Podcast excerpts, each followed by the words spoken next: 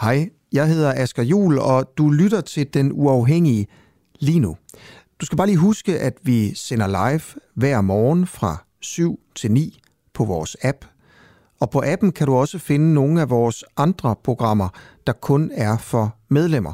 For eksempel podcasten Spionchefens Hemmelighed, hvor jeg prøver at finde ud af, hvorfor spionchef Lars Finsen er sigtet for at lægge statshemmeligheder. Hvad mener politiet, han har lægget? Hvorfor ordnede man egentlig ikke sådan det her i hemmelighed bag gardinerne? Hvilken rolle spillede Mette Frederiksen egentlig, og hvem er Lars Finsen? Nå, ikke mere om alt det. Du kan høre det i podcasten. Download vores app og bliv medlem, hvis du vil høre for eksempel det her program. Ja, og så slipper du i øvrigt også for den her irriterende besked i din daglige nyhedspodcast.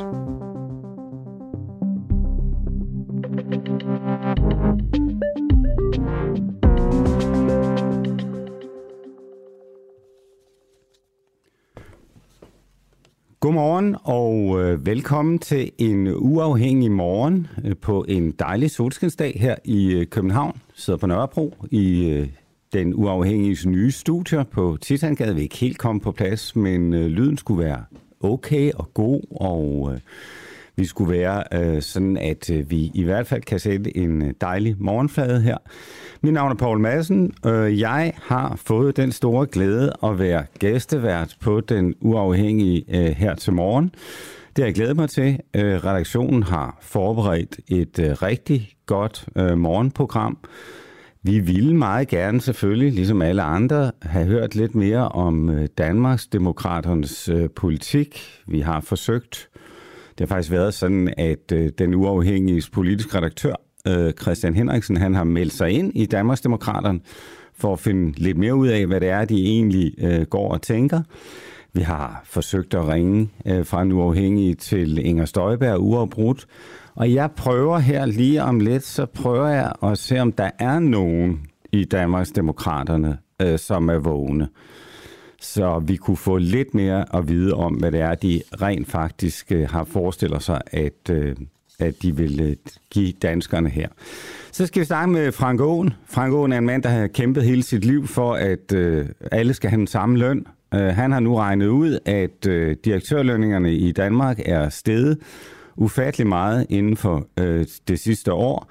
Det er faktisk sådan, at en øh, direktør i de største danske virksomheder behøver kun arbejde 9,8 dage i gennemsnit for at tjene det samme som en gennemsnitlig ansat øh, på et helt år.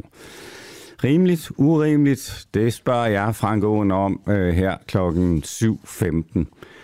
Så skal vi øh, også høre, hvorfor det er, at Socialdemokraterne har trukket i land omkring øh, parkeringspladser i København en af Socialdemokraternes helt store øh, valgløfter, det var, at de ville nedlægge hver tredje parkeringsplads i København. Jeg ved ikke, om de forestiller sig, at hvis man nedlægger parkeringspladser, så kommer der færre biler øh, i byen. Men øh, det har de i hvert fald opgivet, og øh, det snakker vi øh, med Mette Reismann om øh, lidt senere. Så øh, er det også sådan en morgen, hvor vi øh, kommer til at være ret alvorlige, fordi øh, verden er jo ikke et af de allerfedeste steder øh, at øh, leve lige nu.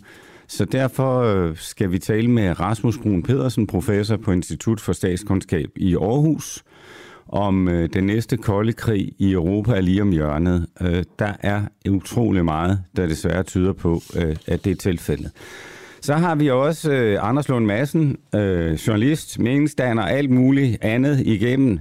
Og det store spørgsmål til Anders her til morgen er, om han har følt sig overvåget. Anders Lund Madsen er imod øh, overvågning, og øh, der er kommet øh, nu øh, en historie frem om, at i Nordjylland er man gået i gang med at sætte overvågningskameraer op øh, i øh, Hobro og Jøring. Og øh, det snakker jeg med Anders Lund Madsen om, han synes er en god idé eller en dårlig idé jeg kan sådan lige væske. Anders Lund hører nok ikke det her, når jeg sidder og taler, at øh, jeg går stærkt ind for overvågningskamera. Jeg mener, det har forhindret en lang række øh, voldelige ting, og blandt andet også var med til, at man hurtigt fangede Omar Abdelhamid El Hussein, altså manden, der dræbte to ved Krudtønden og synagogen i København i 2015. Så er, skal vi også tale om øh, om det her med at prioritere i forhold til øh, katastrofer. Forstået på den måde, at lige nu er øh, verdens fokus rettet mod Ukraine, men samtidig så er der faktisk 33 millioner mennesker i Pakistan, verdens 6. største land, øh, som lige nu er ramt af en voldsom oversvømmelse. Det er sådan, at øh, en tredjedel af landet er under vand. Der er blevet dannet øh, søer på størrelse, med, som er 100 km øh, lange øh, i Pakistan. Hvordan kan det være, at vores øh, fokus øh, hele tiden øh, måske ikke skifter, men nærmest ikke er til stede i forhold til katastrofer? Er simpelthen nået derud, hvor vi ikke mere kan øh, øh, magte og rumme øh, katastrofer. Det snakker jeg med Bjarke øh, Skåning, katastrofechef i Røde Kors om øh, omkring kl. 28. Øh, Og så har øh, medicinalindustrien slået til en gang til, Forstået på den måde, at der er lige været afholdt en øh, sundhedshøring på Christiansborg, sponsoreret af to store medicinalvirksomheder. Øh, lederen af øh, den konference, det var Venstres sundhedspolitiske ordfører Martin Gertsen. Og øh, jeg spørger selvfølgelig Martin Gertsen her øh, lidt senere, øh, hvor, hvor mange penge han faktisk fik for at, at afholde den konference. Der er en lang række læger, øh, blandt andet hjertelæge Nils Holmark Andersen øh, ved Aalborg Universitetshospital, som er ude at sige nu, at øh, det her det går ikke. Man er nødt til at stoppe alle de her sponsorerede øh, konferencer, fordi det hele handler jo om, at medicinalindustrien bare vil sælge øh, nogle produkter frem for måske og gøre øh, dem, der deltager, øh, mere øh, kloge på, hvad, hvad det er, der rent faktisk øh, foregår. Og så er det jo sådan, at øh, Udover at være gæstevært her på øh, Den Uafhængige, så har jeg jo også øh, her i ugens løb fået en ny rolle. Asger Jul stifter øh, af Den Uafhængige forlader stationen, som alle efterhånden vel ved, og skal være journalistisk chefredaktør på Ekstrabladet, øh, min gamle arbejdsplads, og øh, derfor har jeg byttet en lille smule med Asker, så det nu er mig, øh, der bliver bestyrelsesformand øh, her på den øh, uafhængige fra 1. oktober. Og øh, jeg kan lige så godt sige det lige ud. Øh, vi er nødt til at skaffe nogle flere penge. Det er fedt med så mange, der øh, støtter den uafhængige, uafhængige og kritiske journalistik gennem øh, medlemsbidrag på 59 kroner øh, om måneden. Men det er simpelthen ikke nok, hvis det er sådan, at vi skal bringe øh, den uafhængige op i et nyt lag, og det synes jeg, vi skal, øh, for jeg synes, den uafhængige journalistik er ekstremt vigtig. Og sidst i programmet øh, i dag, her til morgen, så ring til mig på 50 24 50 14 stille alle de kritiske spørgsmål om, hvordan man på den ene side kan have investorer, og så fortsætte med at være uafhængig. Jeg ved, at der allerede nu på den uafhængige Facebook-side er kommet en lang række øh, spørgsmål omkring det her emne øh, fordi det selvfølgelig vil undre mange, øh, om man stadigvæk kan fortsætte med at øh, lave en uafhængig, skarp øh, journalistik, øh, uden øh, eller hvor man så samtidig også får øh, penge udefra. Det mener jeg med sagtens, man kan. Det handler om den indflydelse, man giver til de mennesker, som investerer i foretagende. Og en ting kan jeg i hvert fald garantere, det er, at øh, vi kommer ikke til at gå ned ad vejen om at øh, stå med hatten i hånden øh, foran politikerne og bede dem om penge til, at øh, øh, vi skal have medietilskud, ligesom alle de andre øh, store øh, medievirksomheder. Men øh, ring til mig, 50 24 50 14, øh, klokken kvart i ni, eller send et spørgsmål, hvis du skal på arbejde og ikke har tid til at vente på det. Så send et spørgsmål til mig allerede nu øh, på øh, vores Facebook-side, eller sms 1245, øh, så forsøger jeg at svare efter bedste evne på øh, de spørgsmål, øh, som I har. Inden vi lige prøver at høre, om Danmarksdemokraterne er vågne, så lad os lige se på, øh, om øh, der er sket noget i nat, øh, som har betydning. Øh, jeg mener, der er en historie, man skal bide mærke i. Øh, det er Biden, Joe Biden, den amerikanske præsident. Han har været ude i en tale til nationen i nat, øh, og angrebet Donald Trump og hans tilhængere voldsomt. Øh, Biden siger, at øh, amerikanerne er nødt til at vise deres modstand mod såkaldt republikanske ekstremister, når de går til øh, stemmeurene ved, ved midtvejsvalget til november. Det er selvfølgelig også, fordi Biden gerne ligesom øh, vil have, at folk skal stemme på ham. Det forstår man jo sådan set godt. Men der kan jo også være noget om det, han rent faktisk øh, taler om, fordi vi har jo set øh, initiativer fra øh, højrefløjen og fra Donald Trump på det seneste for i virkeligheden at underminere øh, alt, hvad det er, der foregår.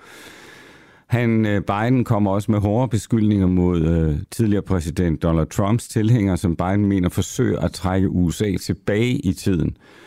Han sagde i nat, at øh, megakræfter, megakræfter er besluttet på at trække dette land baglæns tilbage til et USA, hvor der ikke er nogen ret til at vælge, ingen ret til privatliv, ingen ret til prævention, ingen ret til at gifte sig med den, man elsker. Øh, og der kan man jo roligt sige, at øh, det er jo noget, som øh, trækker den modsatte vej af, hvad det er, øh, man ellers normalt forbinder USA med som et, et åbent land. Øh, demokratiets vugge er der jo nogen, der lige ind imellem kalder det.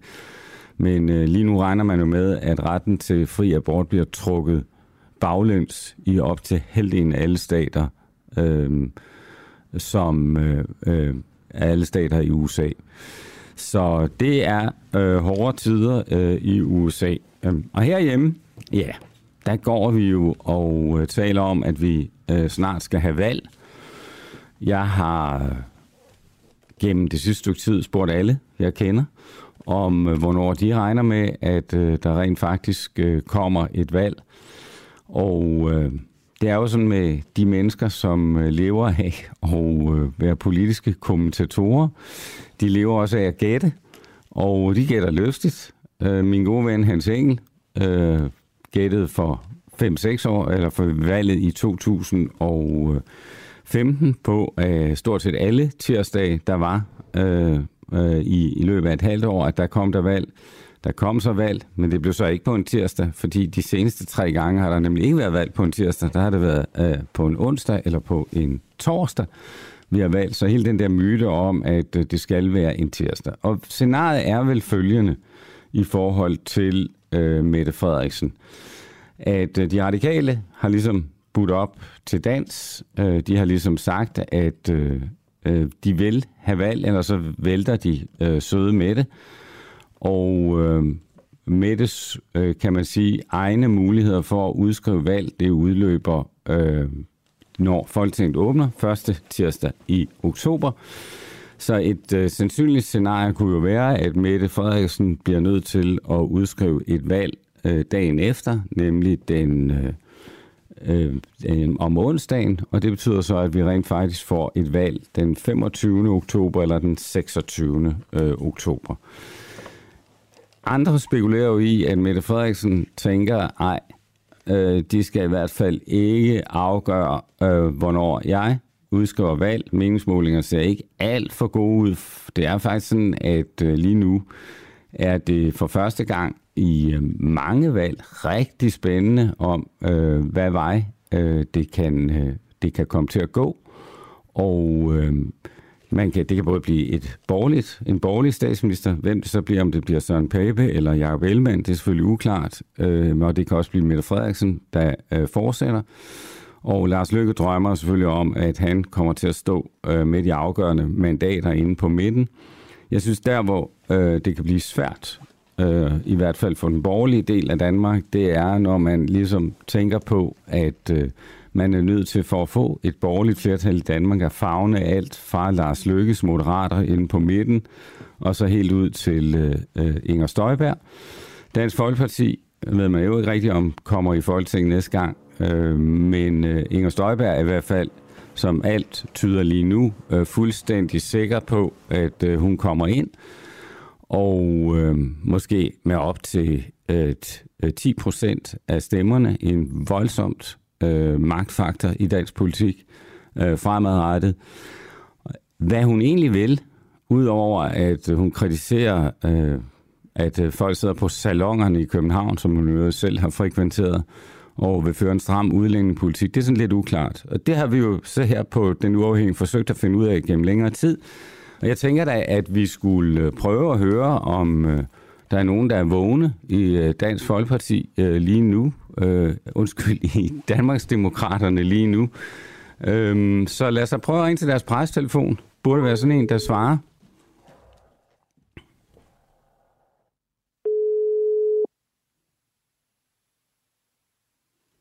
Jeg kan sige, at vi har på Nu Afhængig har man prøvet en hel del gange øh, tidligere. Velkommen til telefonsvaren.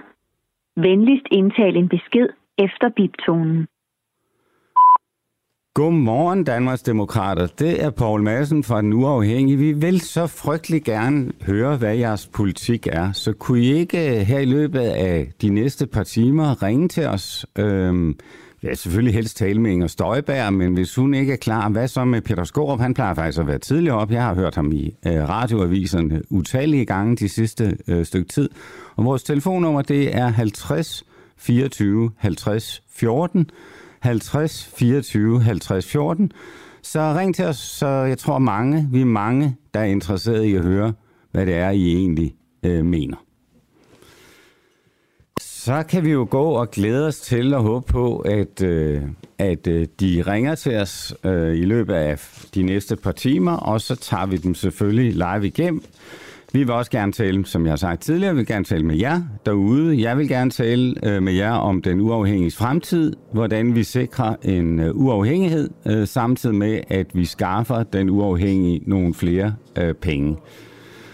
Og øh, nu kaster vi os ud i øh, morgens øh, første øh, tema. Det er øh, Frank Aaen, næstformand øh, hos statsrevisorerne øh, og tidligere medlem af Folketinget for Enhedslisten. Han er i dag økonomisk rådgiver ved Enhedslisten.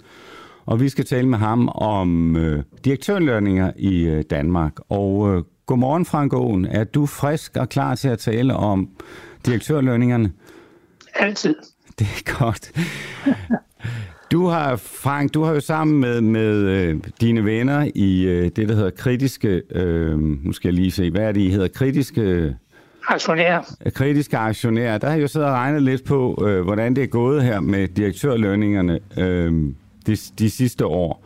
Og det, jeg regner frem til, det er, at øh, i øh, 2021, der skulle en topdirektør i de store danske selskaber blot arbejde 9,8 dage i gennemsnit for at tjene det samme, som en gennemsnitsansat tjener på et år. Og det er simpelthen en arbejdsdag mindre end i 2020. Øhm, så direktørlandingerne ser jo den grad ud til øh, at være sted. Hvorfor er det et problem, Frank Aaen? Jamen, det er jo med til at illustrere uligheden i samfundet at der er nogen, der er stinkende rige, og så er der nogen, der ikke har ret mange penge. Og øh, det er en ulighed, der ser ud til at vokse og vokse. Altså det er nogle få år siden, der blev det lovpligtigt, at virksomhederne offentliggjorde, hvor meget deres direktør fik i løn. Og, og vi har så altså næst, i sidste to år øh, lavet en regnestykke på det. Vi har simpelthen bare gennemgået de største selskaber, deres regnskaber og deres oplysninger – og så kan vi bare se, at det ikke alene er den kæmpe høj. Altså, der er nogle direktører, der får 58 millioner om året, men det er altså også noget, der vokser år efter år. Men, men Frank Aaen, øh, hvorfor er det et problem? Hvis det nu går godt i virksomhederne, så er det vel øh, fint nok, at direktøren får en høj løn. Han skaber måske flere arbejdspladser. Jo, nu er høj løn altså ikke nogen garanti for, at øh, det går godt. Altså, tag bare Danske Bank, hvor direktøren får 19 millioner Danske Bank har hyret den ene direktør efter den anden til en, en tårnhøj løn, og den ene efter den anden der må gå af på grund af skandaler med hvidvask eller gældsproblemer, og man kan jo ikke just påstå, at Danske Bank har klaret sig rigtig, rigtig godt, trods de høje lønninger. Jo, men der er vel heller ikke nogen garanti for, at øh, det var gået bedre, hvis han havde fået det halve i løn? Nej, men man kan se, at øh, Danmarks næststørste bank, øh, Jyske Bank, der kan direktøren nøjes med 10 millioner, altså under det, det, cirka det halve, og jeg tror, man må sige, at Jyske Bank klarer sig rigtig godt. Så, så der er ikke nogen sammenhæng, og jeg synes bare, det er usmageligt, at der er nogle mennesker, der kan vågne op den 3. januar om morgenen og sige, åh, oh, nu har jeg tjent lige så meget, som alle mine ansatte skal slide et helt år for at få. Det, det er bare usmageligt. Men, men hvad er alternativet? Er det, altså, jeg, jeg, jeg er klar over, at øh, hvis du fik magt, øh, som, som du har agt, så, så ville du vel sætte et loft på de her direktørlønninger? Jo, men det er jo sådan set aktionærerne i de enkelte selskaber, der bør vågne op. Altså både vi, kritiske aktionærer og forskellige pensionskasser har rejst problemet på flere generalforsamlinger. Og straks de andre aktionærer, det er ikke rimeligt, at der er så høje lønninger. Og så har flertallet af aktionærer bare stemt igennem. Og nogle steder så er det jo fordi, der er en enkelt øh, ejer, der i virkeligheden dominerer det hele, og så er de bare trumlet tingene Men, øh, igennem. men fra, Det er akt- aktionærerne, de må tage, tage fat og sige, nu stopper det her. Og så har, har staten jo gjort lidt ved at sige, at der er en grænse for, hvor store lønninger man kan trække fra i skatteregnskabet. Det er selvfølgelig også en vej at gå. Men der er jo ikke noget, der tyder på, at øh, aktionærerne gør, ligesom du siger. Øh, altså, som du selv har regnet ud øh, i kritiske aktionærer, så går det jo faktisk den stik modsatte vej, at øh, lønningerne til topdirektørerne bare stiger. Er det ikke, fordi aktionærerne, Nej, men- er det ikke, fordi men- aktionærerne dybest set er tilfredse? De, øh, altså, hvis vi tager Mærs direktør for eksempel, han får øh, 46,8 millioner kroner om året. Og øh, Mærsk har lige kommet ud med et nyt rekordregnskab. Alle er glade. Øh, de ansatte får også en god løn. Øh, alle er glade. Hvorfor? Nej, nej det, det gør de ikke. De ansatte de får ikke nogen god løn. Og der er skandaler rundt omkring forskellige. Liberia er den seneste, hvor man kan se, hvordan de mishandler deres ansatte. Så der er ikke nogen sammenhæng mellem høj direktørløn og god løn til de ansatte. Nærmest øh, tværtimod. Og så må vi lige tage Mærsk. Er det fordi, han er skide dygtig? Eller er det bare fordi, at vi har haft pandemi, og vi har krig i Ukraine, så fragtraten er bare bulret op, så han kan sidde lige så stille og se alle pengene trille ind. Det er altså ikke på grund af hans indsats. Det er helt andre ting, der gør, at de tjener uforskammet mange penge, 100 milliarder på et halvt år. Det er også usmageligt.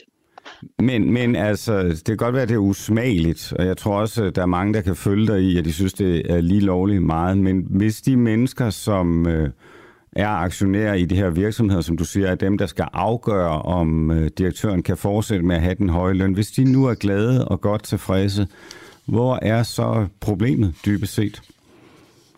Jeg synes, det er et Udover kæmpe stort at, udover at øh, man kan sådan have en holdning om, at øh, det er også for galt, og det er usmageligt, og, og øh, det, det skal ikke fortsætte. Jo, men jeg tror, at aktionærer også godt kan tænke sig om en gang imellem, om det er en god idé i forhold til samfundet, at man bidrager til øget ulighed. Og lad mig bare give et andet eksempel. Altså for få år siden, så blev man grint af, når man på en generalforsamling sagde til, talte om CO2-udledning, altså klimaet. Øh, der var ikke nogen, der gad at høre på det. Få år efter fandt man ud af, at oh, det kan da godt være, at vi er nødt til at, at tænke på, om klimaet kan tåle til den CO2-udledning, når vi skal prøve at, udlede, øh, at nedbringe den. Øh, så jeg tror stadigvæk på et eller andet sted det gode i mennesker. Jeg ved godt, det er pengene, der driver det hele, men et eller andet sted, og om ikke andet, så skal vi have forbrugerne til at sige, det vil ikke finde os i. Altså, lad os bare tage Mærsk. Nu stormer de pengene ind i, der, i deres kasse. Hvem betaler for det? Det gør forbrugerne, fordi det er en af grundene til inflationen. Altså inflationen, den stormer jo op, og den giver de her penge til, til Mærsk. Er det ikke på tide, at Mærsk giver lidt tilbage til samfundet? Men Frank, lad os så drømme. Øh, lad os så sige, øh, nu får du lov øh, til at bestemme. Skal alle så have lige løn? Nej, men mere ens løn, det vil være på sin plads.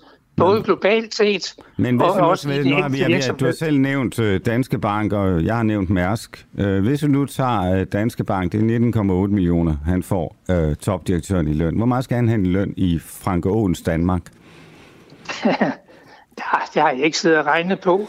Man kan, han kan roligt gå ned, og jeg mener, jeg, jeg har klaret mig for en almindelig løn som en, en hvad hedder det, da jeg, var, da jeg sad i Folketinget, med, på grund af enhedslistens meget favorable øh, lønvilkår, så har jeg klaret mig mange år for, for det samme som en forlært arbejder for. Og det synes jeg er helt okay. Men har du skabt, altså så kan man også sige, nu er du så ikke ind på, hvor meget Danske Banks øh, topdirektør skal have i løn, men vi er vel enige om, at han må godt få lidt mere end de ansatte. Skal han så have dobbelt så meget, eller tre gange så meget, eller ti gange så meget?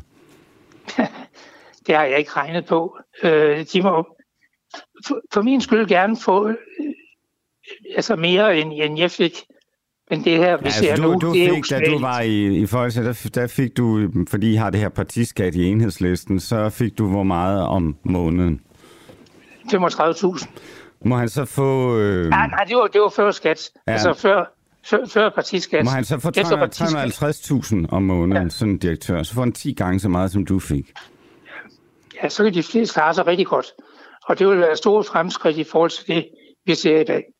Men, men der er jo nok mange, der vil mene, man er jo nødt til at have et eller andet eksempel, man kan vise frem på, at øh, hvis der var mere lighed øh, omkring det her med løn, så gik det meget bedre øh, i den nation.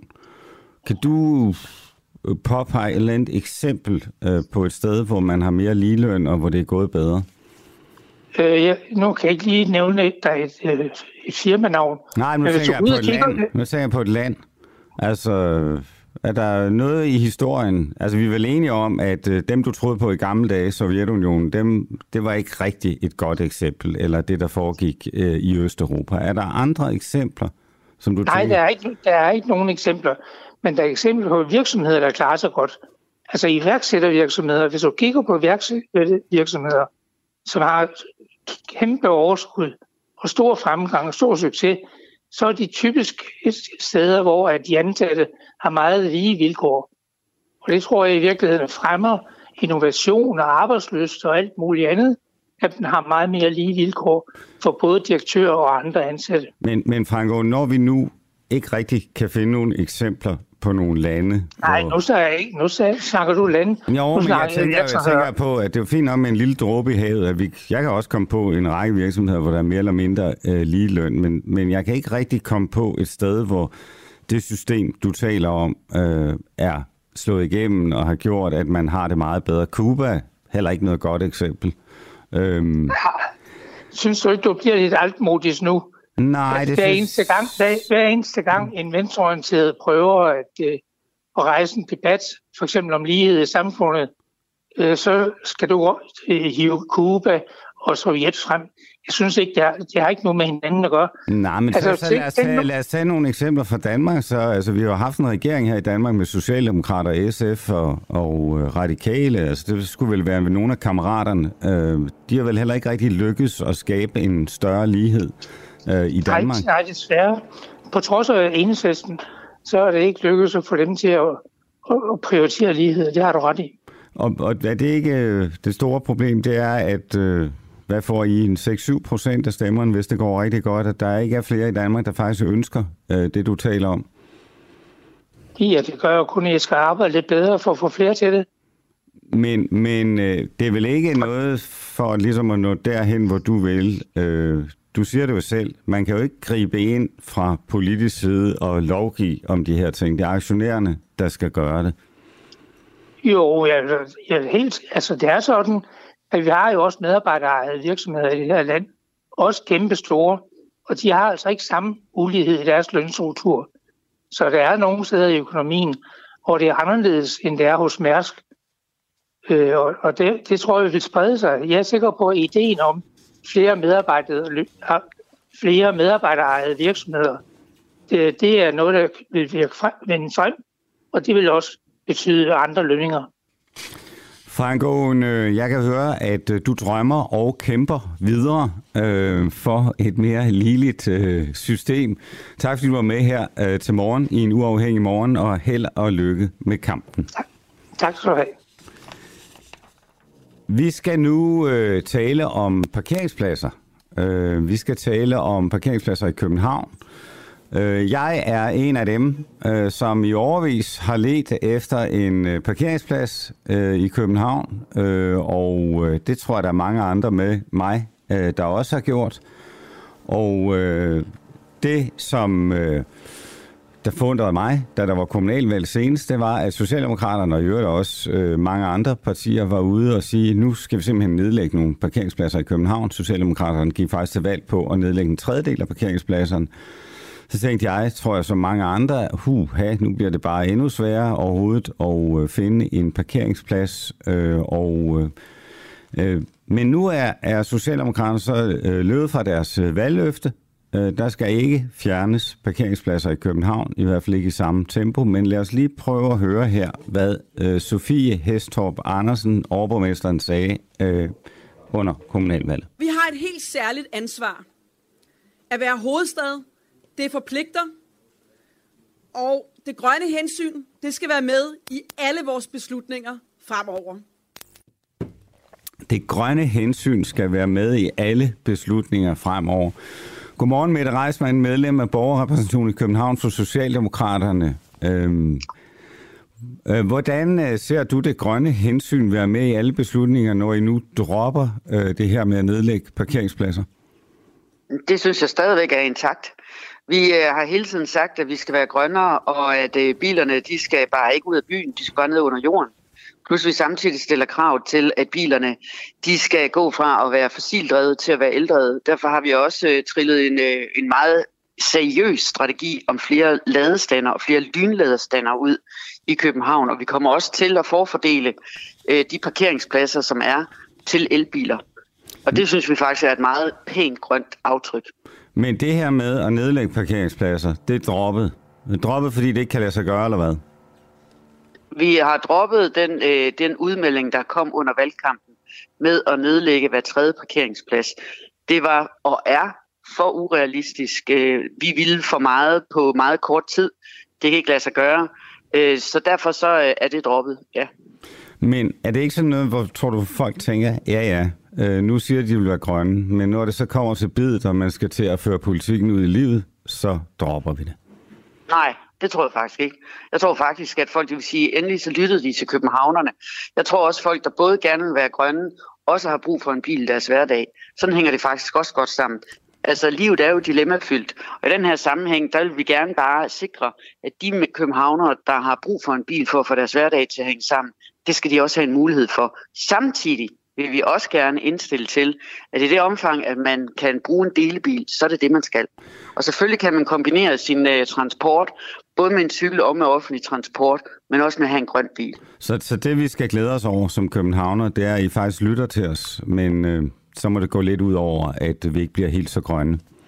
Jamen, det passer ikke det sidste, du siger, fordi vi skal nok blive grønne. Det kommer måske bare til at tage lidt længere tid. Vi stiller stadigvæk krav til, at vi øh, har diesel, eller hedder det, dieselfri zoner. Vi kommer til at optimere vores miljøzoner. Vi kommer også til at differentiere i beboerlicensen, sådan så hvis du har en grøn bil, så vil du også slippe billigere. Men det så ikke, det passer ikke. Men Mette Reisman, er ikke det her normale med, at I lover en hel masse, og når det så kommer frem til, at man rent faktisk skal gøre noget konkret, som jo kommer til at gå ud over nogen, så det vil gå ud over nogen, hvis der mangler øh, hver tredje parkeringsplads i København, så øh, stopper I op. Jeg synes faktisk, at det giver god mening, at man som politiker lytter til sine øh, vælgere, og i øvrigt også øh, ser på, hvordan det er, at deres hverdag den kan blive fuldstændig sprunget i luften, fordi at man ikke får den sammen, fordi man ikke har en mulighed kunne I, for kunne I ikke at have lyttet, en... Kunne I ikke have lyttet til, øh, til alle dem, der sagde, at det her var urealistisk allerede inden I kom med forslaget? Men det gjorde vi også, men det er også okay at både have en vision og en ambition som politikere, og det var det, vi havde. Når det så er, at det ikke er realistisk på den korte tid, som har været til rådelse nu, så tilpasser man det. Og det synes jeg faktisk er, er langt mere øh, ansvarligt, og i øvrigt også at udvise en omhu over for borgerne, som der er brug for. Men det er jo ikke nogen hemmelighed, at det faktisk har været svært i mange år i København at finde en parkeringsplads. Øhm... Jamen det har da været vanvittigt svært. I de sidste 10 år så er befolkningstallet eksploderet, plus at det er samtidig også vores øh, velstand. Så det vil sige, at langt flere husholdninger har haft råd til at have en bil. Og det skal vi selvfølgelig prøve på at få folk overbevist om, at det er bedre nu om at gå hen og få en delbil, bruge det offentlige transportsystem eller tage cyklen. Og det er vi også i gang med. Men vi ønsker ikke, at bilerne skal ud af byen. Vi ønsker, at bilerne de skal væk fra gaderne. Dermed kan vi få en mulighed for at få lavet grønne byrum, og vi kan få lavet de grønne kiler.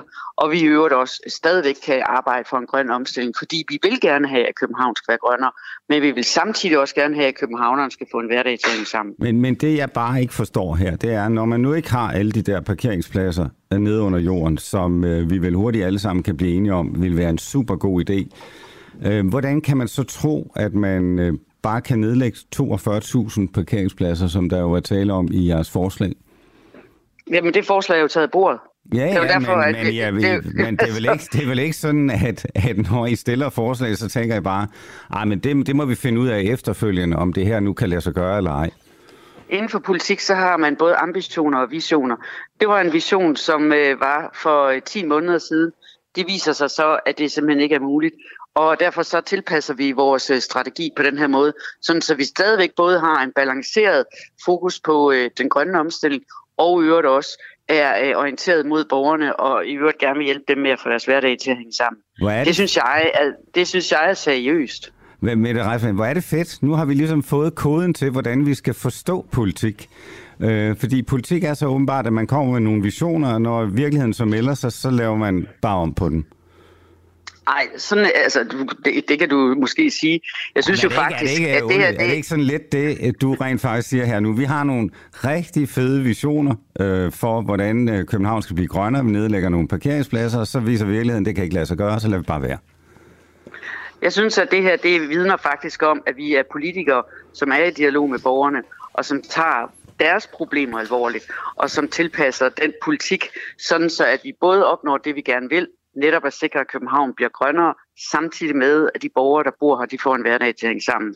Men Mette Reisman, hjælp mig så lige her. Vi skal snart øh, have et folketingsvalg, og øh, lige nu der oplever vi jo også en lang række forslag komme fra øh, din formand, Mette Frederiksen. Vi- lad os kalde det visioner. Så når Mette Frederiksen lige nu siger, at vi er nødt til at se på de offentlige ansats lønninger, så skal vi ikke regne med, at det bliver til noget. Det er bare en vision, ligesom det med parkeringspladserne i København. Jeg synes, vi skal forholde os øh, til parkeringspladser og til Københavns øh, dagsorden i det her interview, og så lade Folketingsvalget vælge. Så kan du ringe en anden gang, så kan vi tale om det. Nå, men nu spørger jeg dig. Du har jo ligesom hjulpet mig og lytterne med at forstå, øh, hvordan politik er. Så tænker jeg, at du er den bedste at spørge. Nej, ikke nødvendigvis. Jeg synes, at vi skal forholde os til parkeringen, den grønne omstilling i København, og i øvrigt øh, se på, at øh, lige nu, der balancerer vi faktisk både ansvarligt og fornuftigt to dagsordner, som øh, mange gange klasser sammen. Netop den grønne og samtidig mobiliteten. Men, men lad os så gå tilbage til jer, øh, fordi så kan vi også derigennem forstå, øh, hvad det er, der foregår øh, i forhold til et folketingsvalg. Det vil sige, de ting, man får at vide i en valgkamp, det er sådan nogle øh, visioner, dem skal man egentlig ikke regne med, at de bliver gennemført. Jo, det kan man godt regne med, men man skal så bare også være så tilpas realistisk at, øh, at vide, at politik det handler om forhandlinger. Havde Socialdemokratiet nu alle stemmerne i Københavns Kommune, så ville vi jo i langt højere grad kunne lægge handling bag det. Lige nu er budgetforhandlingerne gået i gang inden på Rådhuset i dag, og øh, det er jo ikke til at vide, hvad det er, at der bliver resultatet. Vi har en ambition om, at vi fortsat vægter klimaet rigtig højt, vi vægter velfærden rigtig højt, og vi er helt opmærksomme på, at vi har en mangel på øh, velfærdsuddannet personale, og det vil vi satse på. Det er meget, meget vigtigt at få de ting balanceret, men det kommer an på, hvordan, at, øh, øh hvad skal man sige, øh, brækkerne de falder efter forhandlingerne, de er tilendebragt. Det er klart. Altså, politik er kompromisets kunst, men, men hvis jeg ja. lyttede til øh, det, der blev sagt, eller det gjorde jeg jo, lyttede til det, der blev sagt i valgkampen, så var jeres forslag jo faktisk det omkring biler i København, var det mindst vidtgående. Altså, hvis man gik til enhedslisten, SF, øh, også til dels de radikale, så ville de endnu mere. Så, de, mm-hmm. jeg, så jeg, et eller andet sted kunne jeg da godt se øh, et flertal danne sig for det, I faktisk havde som vision.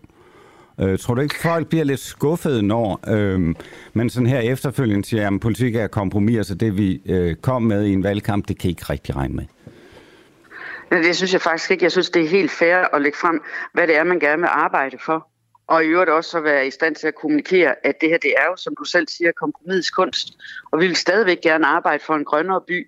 Vi vil stadigvæk gerne arbejde for en grønne omstilling, og det gør vi også ved at stille krav til, at vi har miljøzoner i København, og vi har dieselfri zoner, og vi vil have flere ladestander. Det synes jeg, der er en seriøs, fornuftig ambition at have. Og den arbejder vi med. Men lad os så lige have til sidst. Øhm, det er stadigvæk visionen, at øh, der skal fjernes 42.000 parkeringspladser i København, ikke sandt? Nej, nej. Nej, det er jo den, Det- der er trillet tilbage. Det er jo ligesom det, der er hele budskabet. Det er simpelthen helt væk nu. Så det, jeg skal ikke ja. Som københavner regne med, at der bliver begrænset nogle parkeringspladser fremover. Jo, jo, det skal du, fordi vi vil også have sikret øh, skoleveje. Det bliver ikke sådan, så at vi ikke kommer til at nedlægge... Lad mig lige tale ud. Det er sådan, så vi kommer ikke til at undgå at nedlægge parkeringspladser. Der skal også være sikre skoleveje. Der kommer også til at være forhold, hvor vi er trafiksikkerhed netop kommer til at nedlægge parkeringspladser, og de bliver ikke genoprettet en til en. Vi vil gerne være med til at have en by, hvor vi også tager hensyn til de bløde trafikanter, hvor vi fremmer cyklismen, og hvor det er muligt at lave øh, grønne tiltag. Så der kommer til at blive nedlagt parkeringspladser, Nå, men, men- Ikke, det, ikke, det, ikke det omfang, Godt. som der ligesom var lagt op til. Mette Reisman, nu, nu får du simpelthen her til sidst øh, 20 sekunder, uden jeg overhovedet afbryder dig, til at Tak. forklare mig, hvor mange parkeringspladser bliver der nedlagt i København de næste år? Socialdemokratiet kommer ikke til at nedlægge parkeringspladser bare for at nedlægge parkeringspladser. Vi kommer til at nedlægge parkeringspladser i det omfang, at vi kan sikre, sikre skoleveje, og at vi blandt andet også kan lave initiativer, sådan så at den balance, der er mellem de bløde og de hårde trafikanter, den vil blive gode sig. Men hvor mange er det? Altså, hvor mange parkeringspladser er det, vi taler Altså, det er fint. Jeg vil også gerne have, at mine børn kan komme sikkert i skole. Men, men hvad snakker vi om? Er det 1000? Er det 2000? Er det 10.000? Jeg tror, der folk gerne vil, vil vide lidt om, hvad, hvad er det konkrete? Jamen, det får du ikke et tal på. Øv. Det var da rigtigt. ja, ærgerligt. Det var da rigtigt. Ja, det var ærgerligt. ærgerligt. Ja, det er rigtig så, ærgerligt. Så, så det, jeg egentlig må leve med, det er, at øh, det er i valgkampen, det bliver ikke til noget, men I er stadigvæk enormt grønne, i hvert fald oppe i jeres hoveder. Nej, vi er også grønne i vores handlinger og i vores adfærd og de beslutninger, vi gennemfører. Mette Reismann, tak fordi du var igennem her til en uafhængig morgen, øh, og held og lykke med øh, alt det grønne. Ja, fortsat god arbejdsdag til dig. Tak skal du have. Og øh, efter vi ikke helt fik øh, så klare svar på øh, det her med parkeringspladser, så skal vi i hvert fald til noget, som er øh, meget konkret, øh, nemlig omkring øh, overvågning. Det er sådan, at øh, i Nordland, der har politiet øh, oprettet nye overvågningszoner i regionen øh, for at komme kriminaliteten til livs. Og det har jo sådan et eller andet sted, tror jeg, mange mennesker tænker, det er sgu meget godt, øh, at øh, dem, der kunne finde på at øh, lave lidt ballade, eller noget, der er endnu værre, at øh, de bliver øh, overvåget. Og det nye er, at man vil oprette det i, i øh, Jøring og i Hobro. Der vil man opsætte kameraer, det er man i fuld gang med øh, lige nu, ligesom man i øh, Jomfru Indgade i Aalborg, øh, partistedet, har haft øh, masser af kameraer kørende øh, de sidste år. Og øh, tidligere justitsminister Nick Hagerup, det er ham, der nu er gået over til øh, øl. Det er åbenbart en bedre beskæftigelse end at være øh, justitsminister. Han sagde i 2019, uden tryghed, ingen frihed. Det følger logisk heraf, at med overvågning stiger friheden. Godmorgen, Anders Lund Madsen. Godmorgen. Og velkommen. Tak skal du have, øh, og velkommen her til en uafhængig morgen, hvor jeg jo har haft øh, den store glæde at være gæstevært indtil videre. Men det, Hvordan går det? Har du hørt noget af det? Ja, nej, jeg har syv børn her. Mirakel, jeg tager den her. Altså, det, det, det går fremad. Jeg jo ved at vågne, og det jo tidligt, og, og sådan noget. Jeg har jo selvfølgelig også små børn, så jeg har jo været uh, tidligt op mange gange. Men, men Anders... Men hvornår startede du? Altså, ja, hvornår, altså, du startede syv, ikke? Jo, klokken syv. Og der har jeg jo okay. faktisk der har været op et stykke tid allerede på det tidspunkt, ikke? Så du er 40 gode minutter inden, så du har en fornemmelse af, altså kører det, eller det? Jeg har fornemmelse af, at det interview, jeg lige har lavet med Mette Reismann, det var okay. Perfekt. Nå, gud, luksusspillen med det. Ja, lige nøjagtigt. Nu er hun jo lokalpolitiker i København, og de er så løbet fra alle løfter øh, omkring at nedlægge ja. parkeringspladsen. Nå, men Anders... Øh, okay, undskyld, ja. Jeg er klar. Lad, lad, mig, lad mig starte med at høre dig. Har du følt dig overvåget her til morgen? Øh, ja, lidt fordi, at som måske du kan høre, så er der en borelyd, og det er fordi, jeg har øh, et, øh, et tag på mit hus, som er ved at få lagt nyt tagpap. Og øh, tagpap folk kommer tidligt, så jeg, jeg står op klokken 6 for at være... Øh, Vær klar til, at de kommer. Lidt, ja, præcis. Så lidt har jeg fornemmelse af, nu kan han jo ikke kigge ned, fordi man kan ikke kigge igennem et tag, men jeg har følt mig sådan overgået på en eller anden måde, fordi det er et fladt tag. Men jeg, nej, han har jo ikke kigget ikke. Og jeg sidder øh, i et hus ude i Lyngby, hvor der, hvor der endnu ikke er dækket af CCTV-kameraer, så vidt jeg ved. Øh, så på den måde er jeg jo relativt ugeneret her. Men, men føler, føler du, når du nu er ude og trille med barnvogn eller nogle af de ja. andre børn, føler du så overvåget, når du er ude og trille? Øh, ja, altså hvis man er i nærheden af et eller andet øh, offentligt øh, apparat, altså øh, statsbanerne for eksempel, eller noget, så er det jo klart, så trækker det frem med hensyn til kameraet. Det er jo sjovt at tage en tur fra Lyngby Station ind til Nørreport, og så se, hvor mange gange man bliver filmet. Altså hvis nu jeg forudsætter, at kameraerne fungerer, så er der jo rigtig mange, som øh, statsbanerne har sat op. Det er sådan de mest tydelige, og så er der dem inde omkring Rådhusplads. Jeg ved ikke, om de stadig er der. Jo, jeg tror nok, øh, de er der endnu fordi de satte jo meget demonstrativt nogle op for at forhindre noget kriminalitet op omkring rådspladsen, og det gik jo super godt. Jeg fik de en masse film at kigge på, og det var altid rart. Men jeg vil sige, det er jo ikke som at være i, i London, øh, men det er stadig øh, imponerende, hvad der bliver banket op. Og nu kan jeg forstå Hobro, Ja, selv i Hobro, gågaden i Hobro, der kommer ja. der også kameraer nu, og Jørgen. Men Anders, og er du, er du imod det her? Altså, tænker du, at øh, det er gået for vidt, eller hvordan har du det med det? jeg synes, at det er noget fis på den måde, at øh, altså, det, jeg tror også, det er sådan ret øh, tydeligt, at det, det er jo ikke forhindret kriminalitet, at man sætter en masse kameraer op. men det bare filmer en masse ordentlige mennesker, som går og, og gør ting, som de bare ikke skulle have lov at få filmet, fordi det ikke er ulovligt. Øh, så jeg synes selvfølgelig, det er noget råd, og det er også en illusion, det der med, at så gør det folk mere trygge, at, at de bliver filmet. Det er jo klart, at der skal nok være nogle, nogle meget gamle og meget trygge mennesker. Jeg tror ikke, de fleste gamle i Danmark er særlig frygtsomme, men der er jo nogen, som er lidt ængstlige, og de kan måske få en fornemmelse af tryghed, hvis det er, at de ser nogle kameraer. Men, men, men jeg men tror, er, det her ikke, ikke, det er det ikke ligesom uh, det her med, at politiet skal køre rundt i patruljevogne med reklameskiltene på dørene, uh, sådan for at folk kan føle sig lidt mere trygge? Er det ikke samme følelse med jo, de der men, kameraer? Jamen, det er, det, det, det, er, det er helt sikkert den samme følelse, men, men altså, der, der er to problemer. Der er, det, der er tre Det er dyrt, det er, øh, det dur ikke. Og så er der også det der sådan principielt i, at det er ikke særlig fint og i kanten at filme folk, synes jeg. Men, men hvad, hvad nu hvis det rent faktisk... Altså politiet siger jo igen og igen, at uh, ja. det her er med til at forhindre kriminalitet. Uh, ja. og, og hvad nu, hvad nu ja. hvis de har ret? Altså vi to, vi er jo bare sådan nogle amatører ud i det her uh, efterforskningsting. Det her, hvis nu det hjælper politiet, kan vi så tillade os i virkeligheden at være imod? Øh, ja, det kan, ja, det kan godt kan, fordi det, man må godt være imod noget, selvom det måske er, er, at det forhindrer øh, øh, en, en teoretisk øh, kriminalitetshandling, som så ikke bliver begået, fordi der står et kamera, så synes jeg stadig, at omkostningerne er selvfølgelig voldsomme. I det, at optimalt vil man jo så filme alle hele tiden, og det ville jo også være enormt fedt på den måde. Hvis nu havde et øh, GoPro-kamera monteret i panden, og så det bare øh, var online, og det er jo snart ikke noget problem med hensyn til noget datakommunikation, fordi der er så meget bredbånd efterhånden, så kunne du bare filme alle hele tiden, og så ville du ikke have kriminalitet i et samfund, fordi så kunne du altid se, når der var nogen, der gjorde noget, men, men så ville man jo også bare have en, en, en, øh, en livsstil, man ikke vil, jeg ikke ville bryde mig om. Men, men tror, du ikke, kan man sige, at, tror, du ikke, tror du ikke, at der er faktisk nogen, der sidder og tænker, fed idé, han kommer med her. Øh, lad, os da, lad os da endelig få øh, et GoPro-kamera på alle, så er vi helt sikre på, hvor alle er. Jo, det er der jo nok nogen, og jeg tror også på den måde, at jeg en, øh, altså jeg er en gammel mand, så derfor er jeg jo en, som er sentimental omkring mit privatliv. Og jeg ved også godt, at for øh, Hvor gammel er du, mennesker, er, Anders? Jeg er 58 år, ikke? så jeg er fyldt i 63. det er jo ikke helt, jeg er fra 62, ikke? Altså... Det er samme segment, Paul, fordi det er noget med, at vi kan huske dengang, man kunne gemme sig.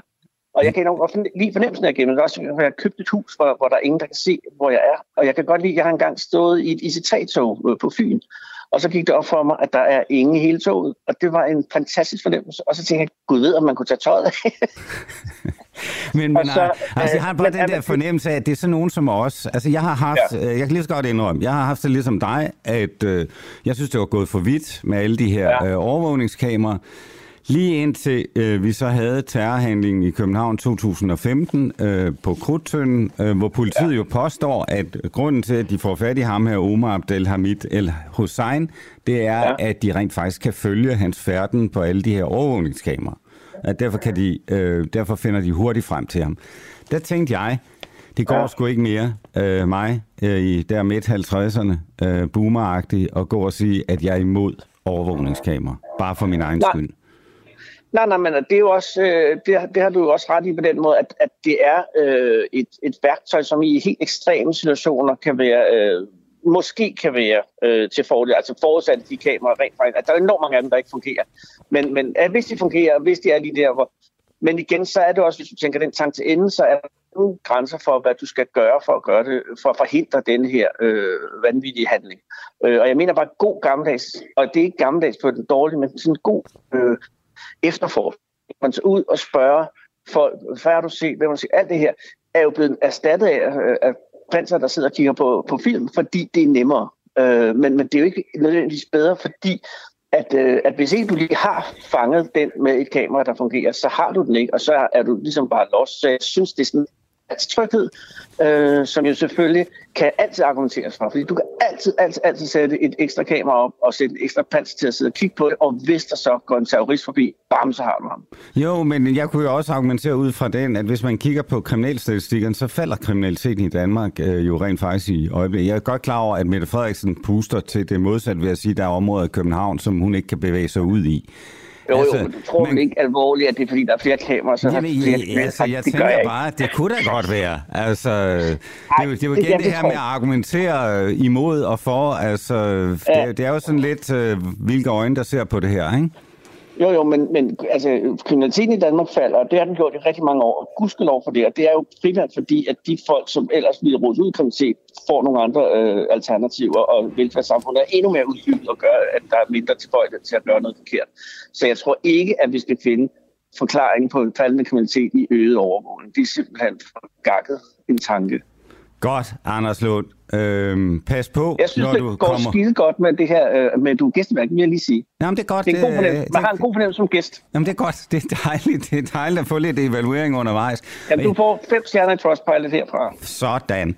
Og ved du hvad, Anders, øh, pas på, når du er derude. Der er kamera overalt, og ellers Jeg en øh, fortsat øh, god dag. Jeg holder mig hjemme. Tak skal du have. I lige måde. Hej. Hej. Nu skal vi øh, øh, lytte lidt til en øh, serie, som øh, vi har kørt her på Den Uafhængige, som hedder øh, Stockholm-syndromet. Og det er hver anden uge, så inviterer reporter Clara Vind og politisk redaktør Christian Henriksen sig selv til frokost hos Rasmus Stocklund, politisk ordfører for Socialdemokratiet, til en snak om regeringens aktuelle skodsager. Det er blevet til et program her på kanalen, der hedder Stoklund-syndromet, Hvem er manden, som Henrik Kvartrup kalder Mettes spasmager? Hvad taler de om i de hemmelige socialdemokratiske kaffeklubber, og kan man komme tæt på magten og stadig være kritisk? Det undersøger øh, den uafhængige her i den nye radiofoniske frokosteksperiment. Det klip, som du skal høre nu, er et uddrag af det nyeste afsnit, der udkommer senere i dag. Her starter klippet ind i en diskussion, hvor vi endnu en gang undersøger, hvorfor det er så svært for Socialdemokratiet at påpege, at Mette Frederiksen har begået en fejl i Mink-sagen. Det er den der sag, hvor Mette sagde, at der er ikke tale om en, en fejl, men hun så korrigerede det lidt til at sige, at øh, der er tale om, det var en politisk øh, skandale, men det var ikke nogen skandale at lukke hele minkbranchen. Det var bare sådan lige en lille øh, mellemting. Vi ser i det her klip på, hvorfor regeringen ikke har øremærket en krone til psykiatri, deres nye øh, fin, øh, finanslovsforslag, når de nu også selv mener, at der mangler penge til området. Hør en snas af det hele her. Er det en handling, som har uønskede konsekvenser eller er i modstrid med gældende regler. Så nu spørger jeg bare lige en gang til. Synes du, at Mette Frederiksen har begået fejl i Mink-sagen? Nej, men jeg kommer ikke til at... Og, og nu øh, får vi jo sådan bare en gentagelse af det interview, jeg har lavet med mig fem gange, tror jeg. Og, og Men, Men så lad være med at sidde og sige, at du gerne vil svare på spørgsmålet. Fordi det er ikke det, du gør nogle af de gange, når vi så har lavet det interview med dig. Vi det beder dig om, du Det kan bare sige ja. Du kan også bare sige nej. Vi beder dig ikke om at sige ja til, at hun har lavet en fejl. Vi beder dig om at svare på, alt har det hun andet, lavet en det fejl? tager så lang tid at skulle øh, snakke om alle mulige andre ting. Så vil jeg næsten hellere bare, at du siger, det gider jeg ikke at svare på overhovedet. Ja. Jamen, jeg har jo sagt, at jeg ikke har mere at tilføje i den diskussion, fordi vi har haft den mange gange. Der Men har du jeg sagt, godt Du har ikke tilføjet sjovt, når vi noget lige har til siddet den. og snakket om det der med, at jeg kan sagtens sige, altså jeg, jeg skal begå en fejl, jeg kan sagtens også gå ud og sige det offentligt, men det er som om, det kan I bare ikke. Og hvad er det, I er bange for, siden I ikke gør det? Eller er det fordi, du ikke mener, hun har begået en fejl? jamen, jeg, altså, der er blevet begået nogle fejl i forløbet omkring det her. Men det er jo ikke, Vi skal have en knap, som vi kan trykke på, når du går i politikermode. du går virkelig i politikermode nu nu. er jo politiker, Du har så ikke er... hænderne defensivt eller noget. Du, du, du snakker for meget som politiker nu. Altså, I godt klar, at jeg er politiker. ja, altså, altså. det ved jo, jeg men vi er også journalister. Ja. Kan du ikke Og- bare svare Men du ja kan eller godt se, nej? det er lidt sjovt, at I kan Nej. ikke gå ud og sige det. Nej. Ja, og så apropos at have det sygt dårligt, så synes jeg jo egentlig en ret sådan gelinde måde lige at lave en overgang her til øh, penge til psykiatrien. Ja. Hvor er de henne? Og hvor skal de komme Når fra? de kommer ny Skal de finanslov, komme? eller der kommer et udspil til at fremlagt jeres Ja. forslag til den i går. Ja, vi fremlagde et finanslovsforslag i går, og øhm, der er der jo på det forslag, der er der jo afsat en pulje, som Måske. eller en reserve, som skal forhandles mellem os og så de partier, der er med til at indgå finanslovsaftalen. Og der vil der jo så være, det er vores forslag, at det vil være en ældre, og det vil være psykiatri, Men som ma- vil være noget af det, man skal prioritere inden for det. Ikke? Og så- Mangler psykiatrien penge? Ja, det gør den. Hvorfor har I så Øh, ikke øh, øremærket nogen til den? Jamen det er jo, som jeg siger, fordi at, ja, det er flere forhold. For det første, det her det er en relativt stram finanslov. Der er ikke, der er ikke sådan meget store summer til fordelingen her på den her 600 millioner til corona lige omkring, Skulle jeg det at var. sige, hvis I synes, det er så vigtigt, hvorfor er det, I så ikke tager nogle af de penge fra f.eks. corona til psykiatrien? Bare fået halvdelen Jeg af det. synes, det er som om, at hukommelsen er lidt kort her, fordi vi synes, psykiatrien er vigtig, og det var jo derfor, at vi på finansloven for, så vidt jeg husker, var det 2020, der hævede vi jo bevillingerne til psykiatrien med 600 millioner Men i det- et løft. Kun blevet altså- dårligere siden da. Mm, altså kun blevet dårligere. Nej, okay, kun blevet dårligt. Det er måske også en, en skævvridning. Det var, det, altså, Men det var, psykiatrien er ikke blevet forbedret siden da. Lad os sige det sådan. Nej, det er jo rigtigt, at der er for eksempel de her psykiatriforhandlinger og en 10-årsplan og sådan noget, som er blevet udskudt blandt andet på grund af corona. Jeg prøver bare at minde om, at vi trods alt har øget bevillingerne ret markant til psykiatrien, da vi kom til, eller i starten af regeringsperioden. Og det er jo det, det der så kommer nu, det bygger jo oven på det. Så det er ikke sådan, det er bare, det er forkert at tegne billeder af, at der ikke er sket noget i forhold til psykiatrien. Men det er jo ikke, fordi vi er færdige øh, med, med at gøre Jamen, noget. hvis, hvis du også selv siger, at det ikke er, det er ikke fordi, det er blevet bedre, og der er en masse mangler stadig. Øhm, Jeg siger, det er blevet bedre, De mangler men, penge, men siger du også. er De mangler penge. Men hvis de så mangler penge, hvorfor er det så, at man ikke giver dem nogle penge og bygger ovenpå? Jamen, for det første, vi lavede det der veje løft på 600 millioner for et par år siden. Det er også en slat sidst på måneden. Derudover, så er der nu den her pulje, som så skal forhandles på plads, hvor at, det er da min klare forventning, ud fra hvad partierne har sagt, at der kommer der også til at komme flere penge til psykiatrien. Så har man aktuelt gang i de her forhandlinger om en, en længere plan for psykiatrien, fordi et af de store problemer i forhold til psykiatrien jo ikke kun er økonomi, det er også økonomi, men det er jo også, at der mangler folk. Altså der skal også uddannes nogen. Det er jo ikke sådan, hvis vi bare sender flere penge nu, så vil der ikke være øh, tilsvarende flere psykiater, man bare kunne ansætte, fordi at de er der ikke. Men du siger, du siger så alligevel, at de mangler penge. Hvor mange penge mangler psykiatrien? Jamen, altså, det er jo så det øh, kompromis, som partierne de skal blive enige om, når de skal forhandle den reserve. Men hvordan ved du, at der mangler penge, hvis du ikke ved, hvor mange der mangler? Jeg siger bare, at vores forslag til finanslov, der er der en reserve, hvor vi lægger op til, at det også er Men psykiatrien. er der nok i den reserve? Det der er lige nu, det er 0,6 milliarder, 600 millioner eller sådan noget. Jamen, er der altså, nok der i forhold til, hvor mange penge psykiatrien mangler? Jeg tror bare, man må sige, at det er der, hvor at der desværre er nogle ting, der skal balanceres. Der er alle mulige steder i det danske samfund, hvor vi gerne vil bruge flere penge, hvis vi havde det. Vi vil også gerne udbetale mange flere penge i, øh, til nogle af dem, der rammes hårdest af de stigende priser. Ja, men der er der masser Rigtigt. Vil du gerne have, der var blevet udtalt flere penge hvis i varmechecks? hvis vi kunne, så ville vi da gerne. Altså hvis, vi, øh, hvis nu vi for eksempel også kunne gøre noget for dem, der opvarmer med andre varmekilder, som øh, også er steget i pris. Altså hvis, hvis, øh, hvis der faldt mander ned fra himlen, øh, så ville vi da ønske, at vi kunne gøre det, men nu er det bare en situation, hvor det gør der ikke, og, og tingene skal hænge sammen, og en finanslov, den skal også hænge sammen økonomisk. Altså ellers så er det jo ikke godt for øh, ja, Danmarks troværdighed eller for vores offentlige finanser, hvis ikke det balancerer. Har I haft nogen, der har rådgivet jer om, at der mangler penge til psykiatrien?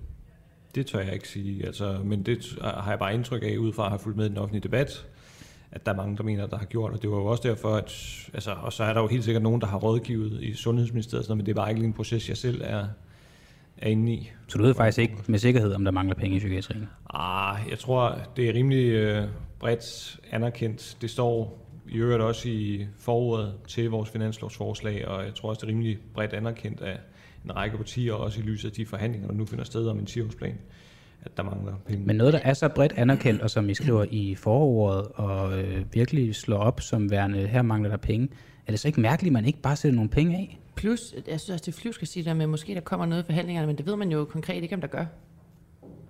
Jeg synes til gengæld, det er lidt underligt, at det er ligesom om, at man fuldstændig har glemt de 600 millioner, man løftede psykiatrien Nej, men med du for siger jo bare, at der stadig mangler nogle penge. Altså, det kan godt være, at I gav nogle penge dengang, men hvis du sidder og siger Jo, nu, at der stadig mangler, hvorfor så ikke øremærke nogle penge netop til det? Fordi der mangler også penge andre steder. I Mangler der penge i kroner? Derfor så er det jo, det er jo noget af det, politik handler om. Det er jo at prioritere og lave den fordeling, som man så kan blive enige om som et kompromis, man, man finder retfærdigt. Og det er ikke Socialdemokratiet, der kan gøre det alene, fordi vi har kun 49 mandater.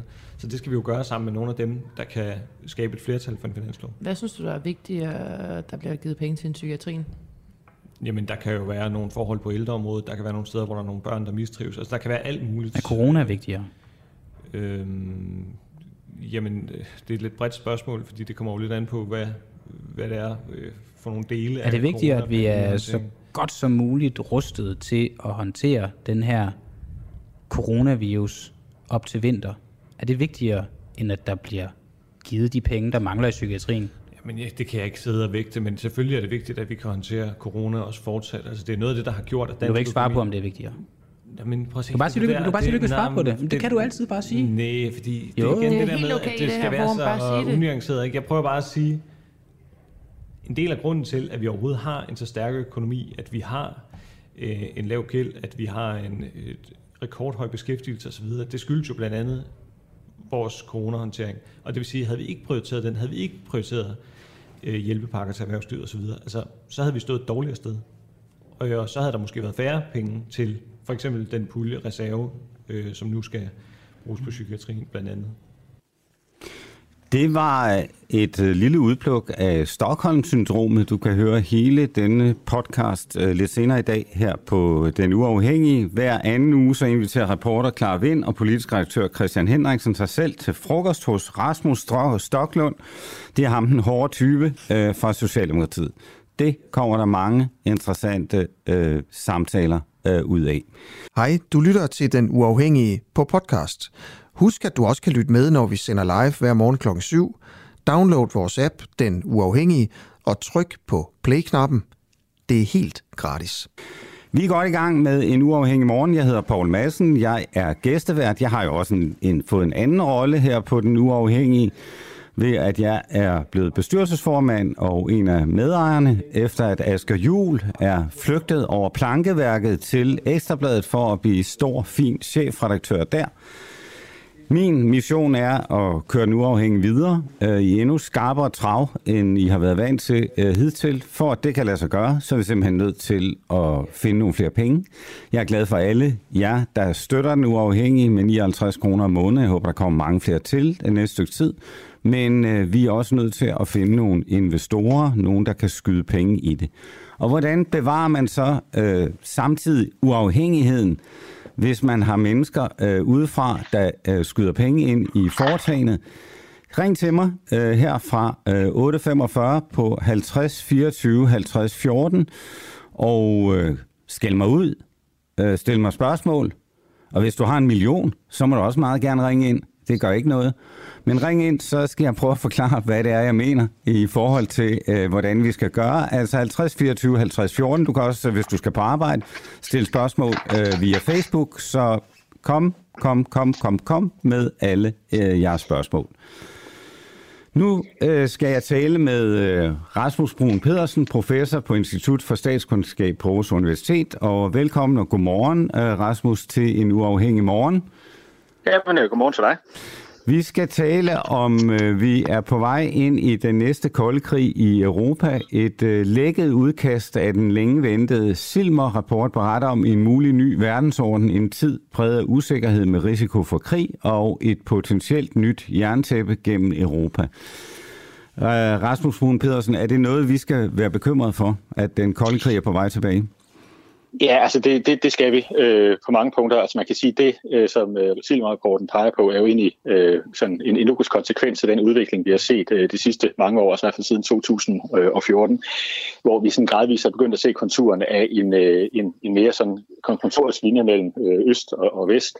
Øh, og man kan sige, at i den her nuværende krig, den har så sådan cementeret, at der er en meget stor forskel mellem øh, de her to blokke. Så vi er sådan på vej ind i noget, der minder om øh, den kolde krig igen. Vi er på vej ind i en, en øh, sådan blokstruktur, kan man sige, hvor der er en russisk blok, og så er der en vesteuropæisk blok, med de forskelle, der trods alt alt er øh, mellem øh, det, vi ser i dag og, og tidligere, fordi det er ikke øh, en til en det, vi så under den kolde krig. Men, men det kommer vi lige tilbage til. Men forklar lige ganske kort, hvad er, jeg tror, at mange derude ikke ved, og jeg ved heller ikke helt selv, hvad er Silmer-rapporten? Altså, hvad er det for noget? Hvem ja, det, det, det er sådan lidt for fejnsmækker, kan man sige. Øh, rapporten det er et, øh, egentlig bare en analyse, øh, som regeringen har bedt øh, fem ministerier om at lave af den sikkerhedspolitiske situation. Øh, altså, hvad er det, der sker ude i verden lige nu? Hvad betyder det for Danmark? Hvad er det for nogle trusler, vi står overfor? Og øh, hvad er det for nogle udfordringer, vi øh, i de kommende år skal håndtere? Så det er sådan en, en, en meget grundig analyse af den nuværende situation. Og formålet med rapporten er egentlig ikke at komme med direkte anbefalinger til, hvad skal Danmark så gøre, men det er et oplæg til næste års øh, forsvarsforligsforhandlinger, hvor de politiske partier altså skal til at drøfte, skal forsvaret have flere penge, øh, det skal de formentlig, hvad skal de bruges til, hvordan skal den diplomatiske indsats se ud, osv. osv. Så meget af det, den diskussion, der skal være hos politikerne, jamen det baserer sig på den analyse, der ligger i den her SIM-rapport. Og det er derfor, det er en vigtig rapport, fordi den skal danne baggrunden for øh, den, øh, de udgift og den udgiftsstruktur, vi kommer til at se de mange næste mange år. Så den bliver altså ikke udsat for sådan en politisk øh, øh, ting, hvor man trækker ting ud, øh, og sådan det passer lidt bedre ind i det billede, som man gerne vil have, øh, måske det politiske system. Det her er en, en rå skitse, som er godt gennemanalyseret, som politikerne så kan bruge som baggrundsmateriale.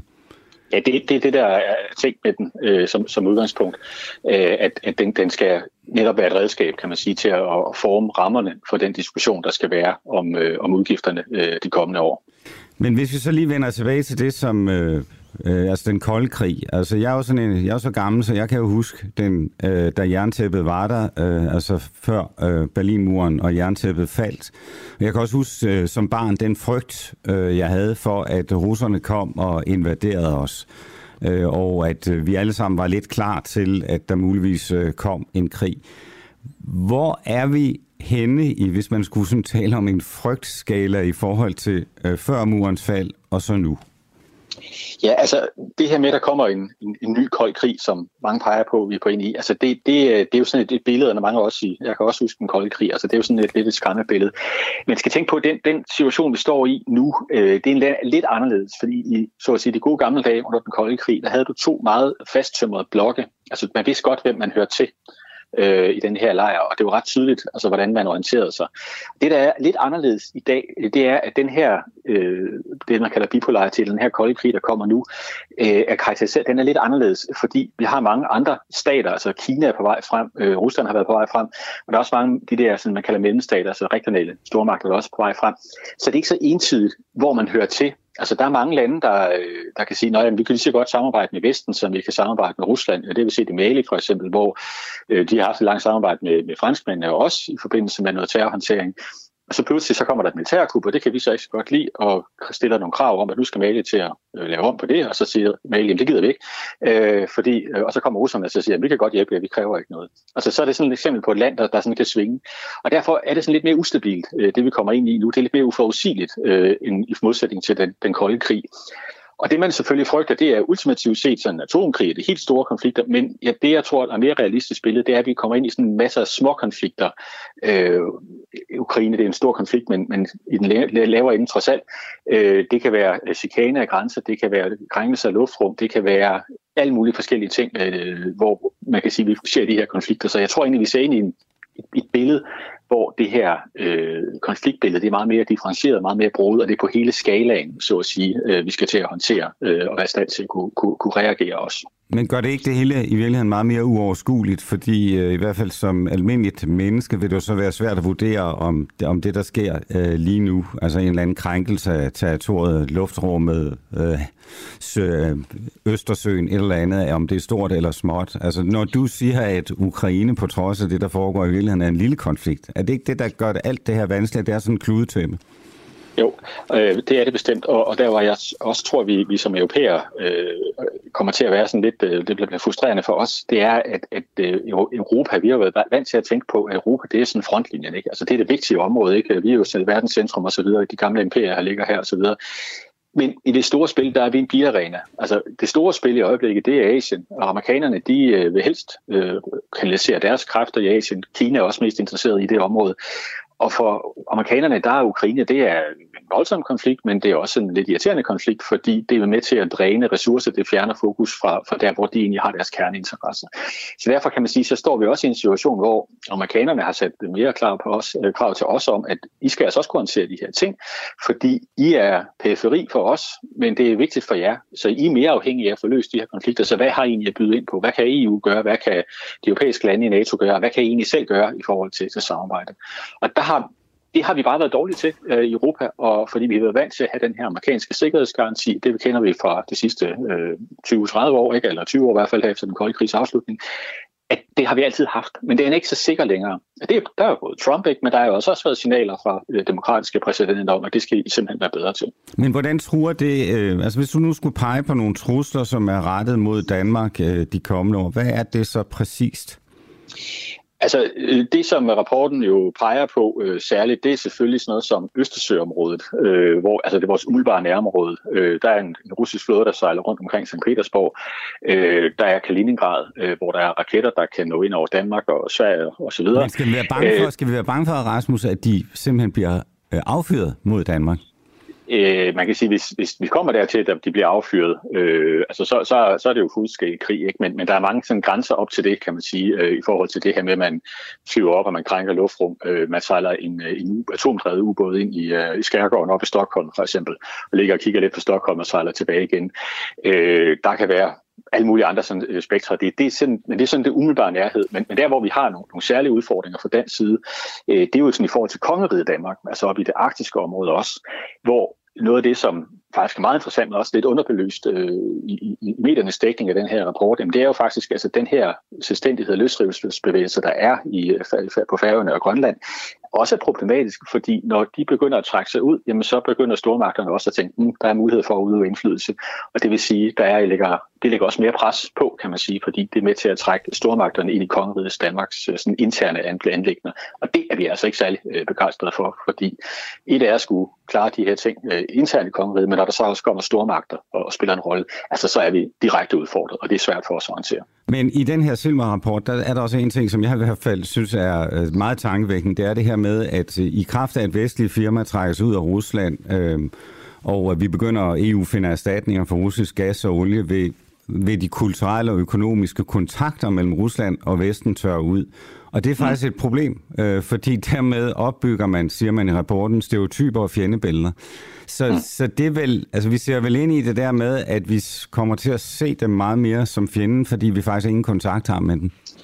Ja, og det, det er jo noget af det, der er interessant også den her rapport, øh, og, som det peger på, at, at eller måske starte et andet sted, fordi hvis man sådan snakker om udenrigspolitik, jamen, så er der sådan, der man kan være militære konflikter, det kan, der, der er sådan, nogle kigger i det, der er noget, kan være økonomiske konflikter. Det er sådan stadigvæk øh, sådan professionelt, men, men i det øjeblik, man også begynder at blande øh, det, man kalder en kulturel dimension ind, altså det her med, at man ikke, øh, vi kan ikke få lov at rejse i en anden land, du kan ikke gå på, tage på ferie, altså civilsamfundsmæssige kontakter stopper. Nu, nu er jeg jo universitetsansat, ikke, at vi kan ikke have samarbejdspartneraftaler med, med russiske forskere, vi kan ikke arbejde med Øh, russiske universiteter. Men det gør simpelthen også, kan man sige, de her kontakter, de siger ud, og derved bliver det en konflikt, der ikke bare er politisk, men det er nærmest en kulturel konflikt, og derfor er det netop svært det her med at have en udveksling. Hvad er kanalerne? Øh, til at mødes med hinanden øh, og, og vide, hvad den anden gør. Så derfor kan de her øh, ja, stereotype fjendebilleder jo være med til at blusse op. Og derved får vi jo en lidt anden type konflikt end bare sådan en, en professionel øh, udenrigspolitisk konflikt, men det er sådan mere også en kulturel borgerlig konflikt. Og det kan godt være et problem, fordi så har vi den her idé om, at øh, den onde russer eller den onde vesteuropæer, eller hvad det er nu. Og det er så svært at finde kompromiser her. Rasmus Rune Pedersen, øh, professor på Institut for Statskundskab på Aarhus Universitet. Øh, tak fordi du var med til at gøre os klogere omkring øh, den kolde krig. Tak, jeg er nu kun lektor, men uh, tak alligevel. Ja, men okay, du bliver professor på et tidspunkt, det er jeg sikker på. Det, det håber vi. Det, håber vi. det er godt. Ja, tak, tak for det. Ja, hej du. Nu øh, skal vi videre. Øh, vi skal tale om øh, medicinalfirmaerne, som sponsorerer øh, sundhedshøringer. Øh, det har de sådan set gjort øh, i mange år. Altså tidligere var der øh, meget uigennemsigtighed omkring, øh, hvad medicinalindustrien faktisk, øh, hvordan de påvirkede både politikere og øh, læger og alle mulige andre. Her i tirsdag så blev der afholdt en øh, såkaldt landspolitisk høring i Christiansborgs fællessal, hvor politikere blandt andet kunne få faglige inputs til, hvordan man øh, kom, kan komme danskernes høje kolesterolstal til livs. Høringen var sponsoreret og arrangeret af medicinalfirmaet Amgen og Novartis, der blandt andet sælger, ja, tænk det, blot kolesterolsænkende medicin. Og der er nu flere læger, der faktisk kritiserer øh, det, der foregik. En af dem, det er dig, øh, Niels Holmark Andersen. Øh, velkommen til en uafhængig morgen. Tusind tak, og godmorgen. Øh, du er overlæge ved Aalborg Universitetshospital. Hvad synes du problemet var med den her konference, som øh, var på Christiansborg i tirsdags? Ja, det, som jeg synes er problemet, det er, at det er en helt ny måde at markedsføre medicin på, som vi ikke har set i, øh, i Danmark endnu. Altså, øh, det har altid været sådan, at man kunne blive inviteret til noget undervisning øh, af et medicinalfirma, som så ville fortælle lidt om det emne, som, som de øh, behandler. Men i det her tilfælde, så får man nu pludselig et kommunikationsbureau til at øh, promovere øh, noget, som kommer til at hedde en høring, frem for et reklameindslag, og så, så begynder det at få, få sådan, hvad hedder det, øh, smag af noget officielt, og det rykker ind på Christiansborg, og selvom at, at vi ikke er i Folketingssalen, så er vi dog alligevel riddersalen, og så, så kommer der politisk deltagelse også, og så pludselig, så bliver dagsordenen en anden end det, den plejer. Altså, vi, vi løfter det her til noget, som jeg synes bliver fordækt og venligt, øh, og det er ikke den måde, vi skal øh, promovere lægemidler på. Men er det her ikke bare, om jeg så må sige bare, for det er det jo ikke bare, øh, en videreudvikling af, af det, der er foregået i masser af år, at øh, læger er forsøgt blevet påvirket, politikere er forsøgt blevet påvirket af medicinalindustrien. Nu er det så bare måske i virkeligheden faktisk lidt mere åbenlyst, fordi det er Lead Agency, der på vegne af Amgen og Novartis arrangerer den her konference. Og så har man været smart nok til at flytte ind på Christiansborg, så det, det lugter lidt af, at det er, er noget officielt høring. Og det er vel ja, egentlig meget præcis. godt, at det, at det er så gennemskueligt, trods alt. ja, for det sjove ved det er, at, at når man, for det første, så, så har jeg sådan spurgt rundt, inden jeg, jeg, jeg gik i medierne, øh, spurgt rundt, hvad, hvad folks holdning var til den her, hvad hedder det, e-mail, vi fik. Jeg ved ikke, hvor de fik vores e-mails fra, men, men der er masservis af mine kolleger, der har fået de her invitationer til den såkaldte høring. Øhm, og det viser også, at, at ledelsessystemerne blev også inviteret og var forvirret over, hvad det nu hører bare for noget, om skulle man deltage eller skulle man ikke deltage. Fordi vi, vi nu har skiftet ordet, ordet reklame ud med høring. Og det er det, jeg mener. Altså lad os nu spille med åbne kors og tale om, hvad der er vigtigt her i samfundet. Men, for men, at kalde det høring. Men synes du, det vil være nok, hvis man øh, bare kaldte det, øh, at det ikke var en høring, men at det var øh, reklame? Ja, sig nu, hvad det er, og lad, lad deklarere, øh, og lad være med at sætte et kommunikationsbureau øh, spændt foran som, som lobbyster, og så begynder ting at ligne noget, det, øh, det ikke er. Det er jo interessant, at det her fænomen er jo sket før. Der er jo tilbage, tror jeg, i 2017 har der været tilsvarende slags høring, øh, også i, på Christiansborg, øh, og det endte med, at man fik satspuljemidler til at lave sådan en nærmest bibelsk optælling af patienter med forhøjet kolesterol, øh, som så vil en database i det, der hedder RKKP, som er regionernes kvalitetsdatabase. Øh, og det kunne firmaerne, hvis de penge skulle være fundet, så kunne firmaerne bare have hvad hedder, taget hånd i lommen og fundet de der få millioner. Men nu bliver det så satspuljemidler, der skulle bruges til det. Det vil sige, at vi fjerner penge fra nogen, der havde behov for den, til at fordre medicinalindustriens optælling af, hvem der eventuelt kunne få deres præparat. Men, mere, det, det, det vil... vi er på vej, forkerte vej. Så, så, så det der egentlig, altså for, nogle, for en hel del år siden, der var det jo almindeligt kendt, at uh, læger blev inviteret til store fede middage, og måske også weekendophold osv., så, videre, så var der måske et mm. fagligt mm. indhold en times tid. Ja. Uh, ja. Nu får I åbenbart ikke helt så store middag mere, men uh, bliver inviteret ind på Christiansborg. Er det dybest set det samme, vi ser her, som vi så for 10-15 år siden med de store fede middage? Ja, det, det er jo en lidt anden måde at gøre det på, fordi øh, nu kommer der så også politisk invitation i det. Altså der kommer, hvad hedder det, Martin Gersen møder op, ikke? Som, som også alligevel har en eller anden form for sundhedspolitisk mandat øh, i Danmark. Øh, som, og, og det der med at inddrage politikere sammen med såkaldte eksperter, og de eksperter, der er købt ind til sådan et møde, de er jo blevet bedt om at sige det, de skal sige. Ja, altså de, de er jo betalt, altså, de er jo betalt for at møde op. Ja, ja, og de siger det, de skal. Ellers så får de jo ikke hvad hedder, en ny invitation. Og hvad er der mange så... penge? Er der mange penge i sådan øh, et øh, foredrag, når man kommer ind til bliver inviteret indenfor af medicinalindustrien? Ja, det er et godt spørgsmål. Det kommer på, hvor vigtig man er. Man skal jo deklarere sin, hvad hedder det, øh, sin honorar for de foredrag, og det findes på Lægemiddelstyrelsens hjemmeside, hvad sådan en honorar det, det består hvad, i. Hvad, det tror, du, hvad mellem, tror du det? Hvor meget tror du, man får? Det ligger mellem 5 og 10.000 kroner. Det er da meget godt for et par timers arbejde, altså inden for det, det man er, i forvejen øh, arbejder med. Ja, for eksempel. Hvad, hvad tror du, Martin Gertsen har fået penge for at øh, lægge navn til det her? Det, det, det ved jeg faktisk ikke. Øh, og, og det, det må man spørge Martin Gertsen om, hvordan sådan noget det, det forholder sig. Men, men, men, men det, vil, det, det, jeg bare sige, det vil jeg også gøre lige om lidt, for der har jeg ham nemlig ja. igennem om, øh, om 10 ja. minutter. Og det vil ja. jeg spørge ham om, hvorfor han lægger navn til det, og øh, fordi er vi ikke enige om, at, at det synes du, at han ikke bør gøre?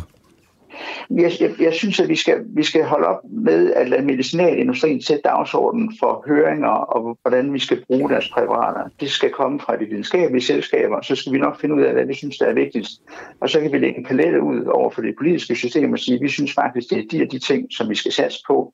Og så kan man vælge der. Det omvendte med, at medicinalindustrien præsenterer en problemstilling over for politikerne med indkøbte eksperter, det ender jo kun én vej, og det bliver mere medicin og mere behandling. Og så overser vi måske det, der er vigtigt, ikke? det er at, at, at gøre nogle helt andre ting. Du og øh, Dansk Kardiologisk Selskab, øh, I valgte ikke at møde op til den her øh, høring eller reklamemøde, ja, ja. selvom I var ja. inviteret. Burde ja. du egentlig ikke have mødt op og så komme med alle dine synspunkter på mødet, sådan at alle blev klar over, hvad det var, vi havde gang i? jo, Jo, men altså livet er kort, ikke? Øh, og man skal også passe på, hvad man spilder tid med, for hvis du går ind i et forum, der kun har en dagsorden, så kan man jo sidde med sin kvalitatoriske øh, forstyrrelse nede i hjørnet og sige, jeg synes, det her det er forkert. Så vil jeg meget hellere gå den vej, at vi ender med, at det er dig og mig, der mødes øh, i radioen, og så kan vi prøve at få flere til at høre, hvad handler det her om, øh, frem for at sidde derovre i et hjørne øh, i riddersalen og være til grin. Jo, så men, her, men jeg tænker bare på, hvis, hvis man, dine kolleger ligesom skulle få lidt halvt dårlig samvittighed, ikke? det er nemmere for dem at høre på dig her i radioen, og det er jeg glad for, at du vil være med, bestemt. Men øh, var det ikke bedre, at du sad nede i hjørnet? Øh, nu har jeg tidligere i dag har jeg haft Frank Åen igennem. Det er jo sådan, han arbejder i forhold til generalforsamlinger i de der kritiske aktionærer. Så stiller de sig op på generalforsamlingen, og så siger de, det her er helt forkert, det der går, øh, foregår her. Jo, men jeg kunne også godt have mødt op. Jeg blev bare så vemmelig tilpas, dengang jeg så den der dagsorden og tænkte, åh oh, nej, det overgår jeg simpelthen ikke, for det er så forfærdeligt. Øh, og alt, hvad det bliver sagt, det har, altså jeg, kunne, jeg ved jo forvejen, hvad der bliver sagt, det er jo fuldstændig øh, planlagt, så, så jeg overgår det simpelthen ikke. Hvad, hvad synes du, jeg, lige om lidt, så har jeg Martin Gertsen igennem. Hvad synes du er det første spørgsmål, jeg skal stille til ham? Øh, jamen, hvorfor medicinalindustrien skal sætte dagsordenen for, hvordan vi behandler danske patienter? Det synes og hvad jeg, han mener, det kommer til at koste. Det synes jeg er et fremragende spørgsmål. Øh, Nils Holmark Andersen, øh, overlæge ved Aalborg Universitetshospital. Tak fordi du var med i en uafhængig morgen øh, den her morgen. Tusind tak. Og øh, nu skal vi videre øh, med øh, at tale om katastrofer ude i verden. Øh, indtil da, så vil jeg lige øh, minde om, at øh, her om øh, 25 minutter, der åbner vi for telefonerne sådan at du kan ringe ind til mig og spørge, hvad fanden er det, du har gang i, kammerat, nu, øh, hvor du er blevet bestyrelsesformand for øh, Den Uafhængige. Du skal ringe på 50 24 50 14, øh, eller også skal du sende ind på vores Facebook-side, øh, eller sende os en, en sms øh, med et spørgsmål, hvis du ikke har tid til det på den tidspunkt. Jeg kan sige, øh, jeg prøver at svare på alt, og jeg prøver også at fortælle, hvorfor det er vigtigt for Den Uafhængige at få flere øh, medlemmer. Det vil være dejligt. Skøn jer, skøn jer, meld jer til. Det koster kun 59 kroner øh, om måneden. Men vi har også brug for at øh, få investorer ind for at kunne lave endnu mere øh, uafhængig, ukritisk journalistik. Og man kan godt lave uafhængig journalistik, selvom man har investorer med. Den eneste investor, vi vil sige nej til, det er staten. Vi vil ikke have politikerne til at blande sig i, hvad der foregår her på den øh, uafhængige. Det handler om, at øh, ingen politiker øh, med magt skal kunne lukke munden på os. Vi fortsætter øh, derudad. Bjarke Skåning, katastrofechef i Røde Kors. Øh, velkommen til en uafhængig morgen. Godmorgen. Øh, vi skal tale om øh, det her med, hvordan man i en verden fyldt med katastrofer og ulykker er nødt til at prioritere øh, hvor man ligesom lægger øh, sine kræfter henne. Og øh, det er jo noget, som du i den grad øh, har arbejdet med øh, i de sidste øh, mange år. 50 millioner mennesker er i dag på flugt fra krige. Vi har lige oplevet øh, Pakistan, det foregår lige nu. Der er der 33 millioner mennesker, 14 procent af befolkningen, som er påvirket af øh, monsunregn, som er meget voldsomt, man har set øh, tidligere. En tredjedel af landet står under vand. Der er skabt 100 km store øh, søer. Vi har øh, masser af sultkatastrofer stadigvæk i Afrika. Vi har Ukraine. Hvordan prioriterer du i sådan et, undskyld, jeg siger det, virvar øh, af katastrofer? Jeg vil sige for os øh, i Røde Kors, så den måde vi prioriterer på er jo selvfølgelig, at, øh, at de lokale Røde Kors-selskaber, altså Røde Kors er jo en paraplyorganisation, kan man sige, eller en, en organisation, der er til stede i alle lande. Øh, så i, øh, i Sudan eller i Pakistan er der jo et Røde Kors eller Røde Halvmåne selskab, ligesom der er i Danmark.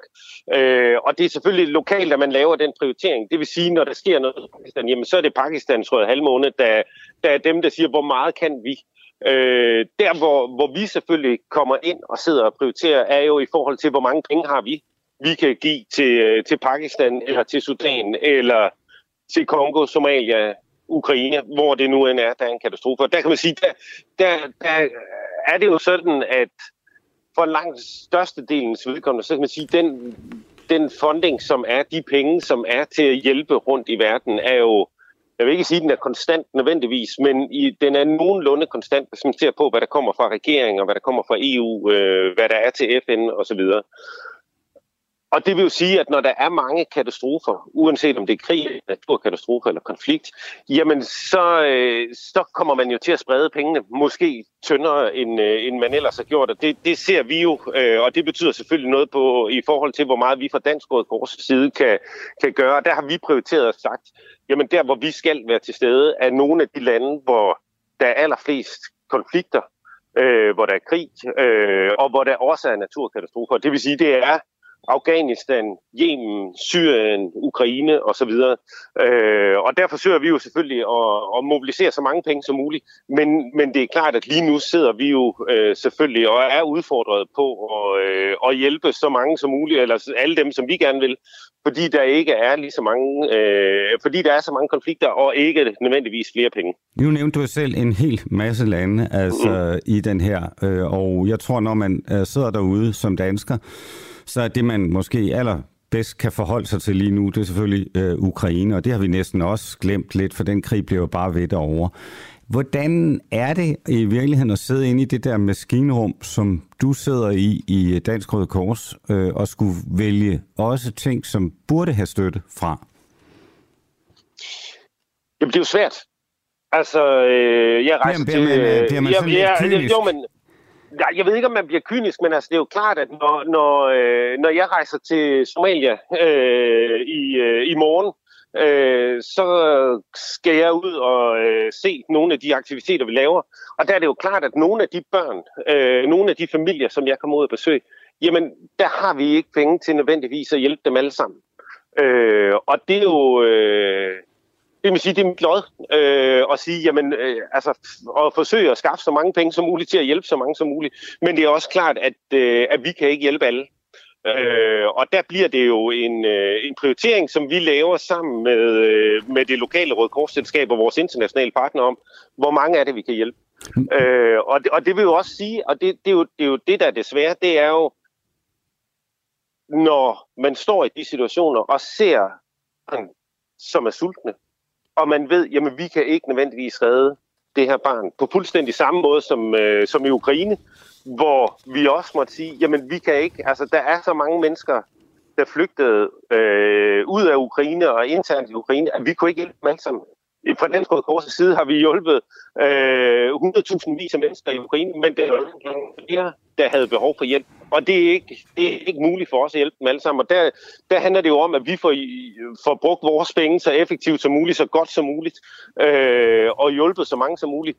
Men vi kan ikke hjælpe alle, og det er jo... Øh... Nej, det, det, det tror jeg, alle kan have en øh, fuld forståelse for. Men I vel også, øh, ligger vel også lidt under for det her med, at øh, hvis I skal samle flere penge ind, så skal I også have et fokus i forhold til de områder, som folk faktisk kan forholde sig til. Lige nu er det Ukraine, man kan forholde sig til, mens mm.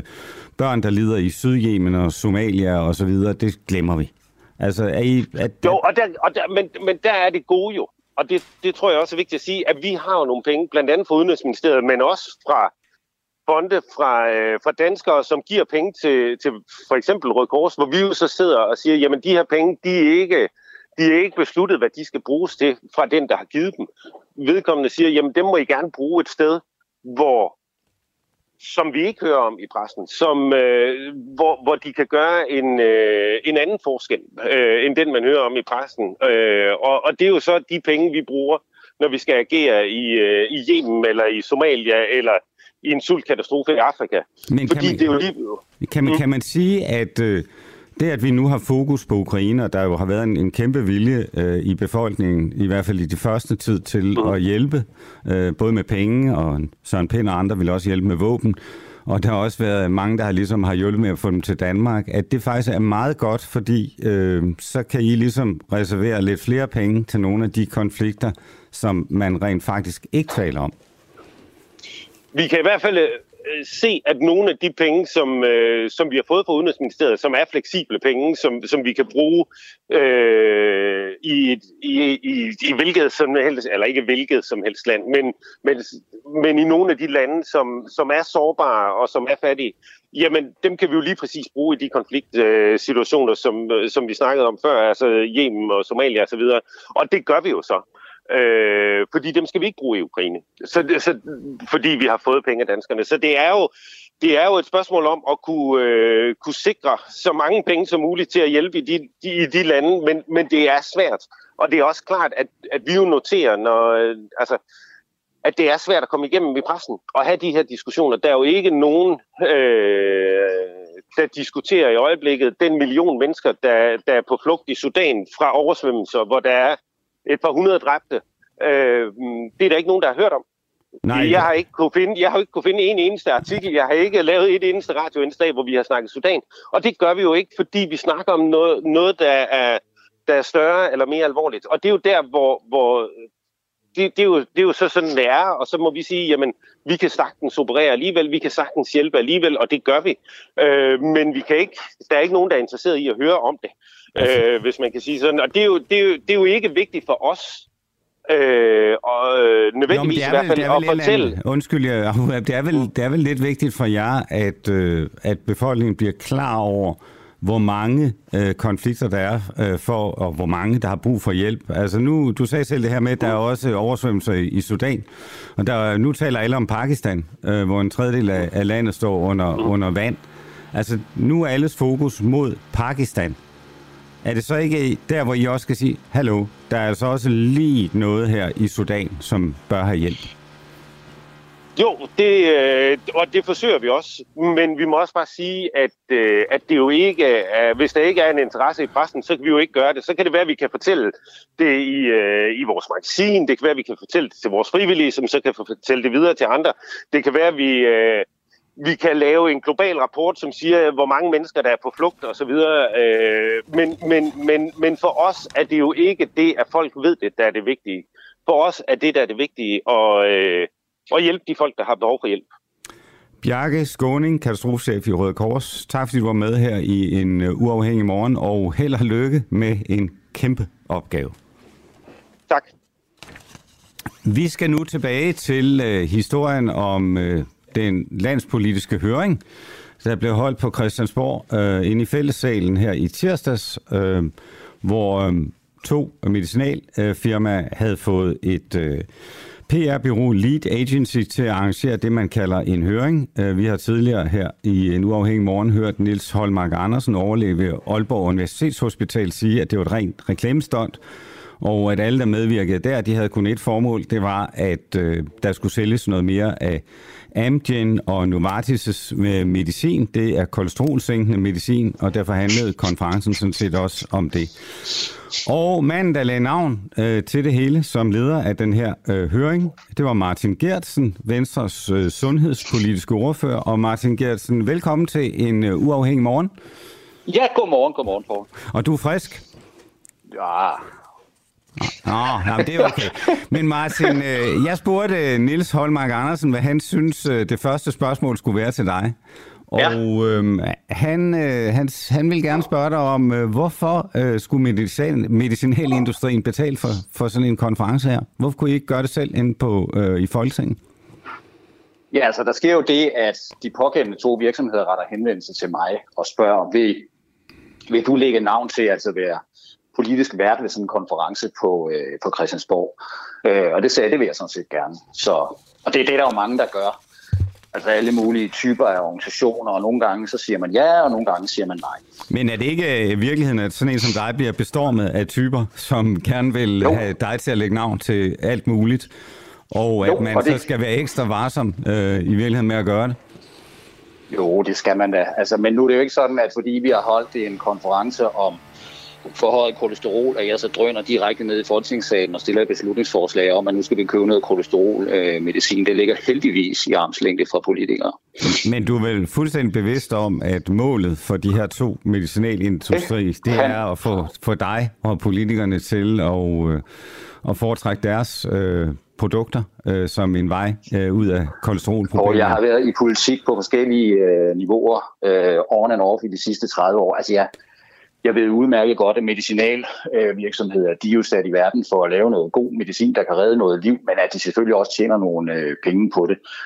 Øh, men jeg synes jo egentlig også, det ville være lidt en skam, hvis man ekskluderede medicinalindustrien sådan i al almindelighed fra den øh, politiske, øh, altså fra, fra den demokratiske samtale om, hvor pokker er det vores sundhedsvæsen, det skal bevæge sig hen. Men du har jo ret i, at man skal jo selektere i deres synspunkter, ligesom man skal... Jamen, kunne man ikke, Martin, øh, kunne man ikke sagtens inddrage dem, øh, uden at lade dem betale? Altså, vi ved jo godt, at den, der betaler, bestemmer os. Nu, tænker, du forstår ikke helt, hvad det er, du mener med at betale. Ja, men altså, de betaler for konferencen.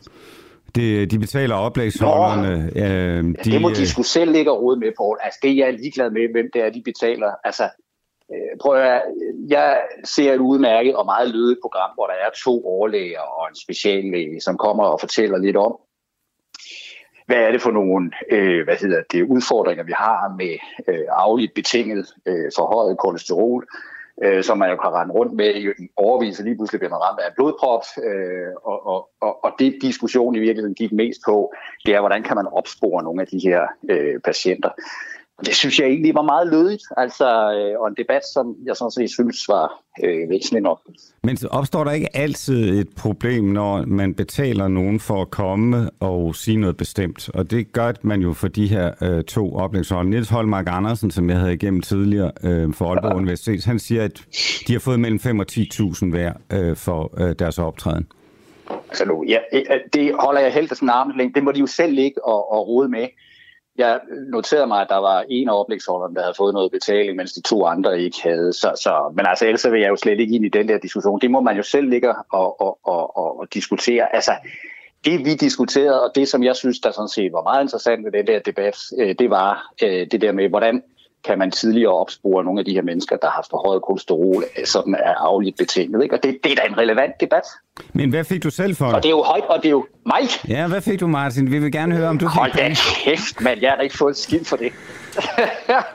Jamen, er du ikke bare, så er du bare naiv, når du ikke får penge for det. Altså, du, det kan man du, ja, du er en af dem, som øh, man tænker, ja. du skal have en bestemt høj. Du lægger navn til, det er dig, der står inden for det, alt, hvad der foregår her. Det skal ja, man da have nogle men, penge for ved du hvad, hvis du siger det, så tror jeg sgu, jeg vil. Nej, altså, nej, nej, jeg får ikke noget på det der. Altså, men, det, det er som ja, undskyld. Nej, men, det, men, men, men det, som øh, Nils øh, Holmark øh, Andersen, eller øh, Holmark Andersen sagde her øh, tidligere, det er det her med, at han oplever i virkeligheden et skred. Altså, vi jo, du og jeg har været med i det her game så længe, så vi kender alle sammen alle de der middage, som lægerne blev tilbudt tidligere, og måske også nogle af dem fik fine weekendophold med fruerne, og så kunne de danse lidt og ligge lidt i spag og alt muligt andet. Ja. Øhm, det var så gennemskueligt, at nu er alting i virkeligheden blevet lidt mindre gennemskueligt. Det er lead agency, der arrangerer det her. Øhm, det er nogle medicinale virksomheder, der står bag, og man kalder det en høring. Er der ikke brug for en eller anden form jo, for men, men jeg synes i virkeligheden, opklaring? nej, ved du hvad, nej, jeg, jeg kan også huske tilbage, øh, altså øh, i tiden, jeg har også selv været konsulent på ikke? og i gamle dage, øh, når man arbejder på sådan et lobbybureau, ikke, så skulle man have en medicinalvirksomhed, der gerne vil pushe noget medicin, så skulle man have en patientforening, øh, og så skulle man have, nu karikerer det lidt, men så skulle man have en sundhedsordfører fra Dansk øh, Folkeparti, og så kunne man ellers øh, forsøge at pushe igennem det politiske system. I, øh, I dag er det heldigvis sådan, at man har, op, altså man har oprettet nogle organer, der gør, at alt det der med medicin i køb, det ligger gudskelov i armslængde fra det politiske system. Altså ude i medicinrådet, når det handler for eksempel om Øh, dyr øh, øh, sygehusmedicin. Øh, Så jeg synes egentlig, at de strukturer, der er bygget op omkring det her, er altså i armslængde fra det politiske system. Og gudskelov for det, fordi jeg er meget enig, hvis der under alt det her når det handler om min altså rolle i det her. Altså, hvis det var sådan, at, at vi bare stemte om medicinindkøb nede i Folketingssalen. Det ville være helt skrækkeligt. Men er I jo alligevel øh, I er jo med til også politisk at lave en prioritering. I siger, at vi kan jo ikke, vi kan jo ikke helbrede folk for alting hele tiden. Øh, og kolesterol er jo et kæmpe øh, problem øh, for enormt mm. mange mennesker.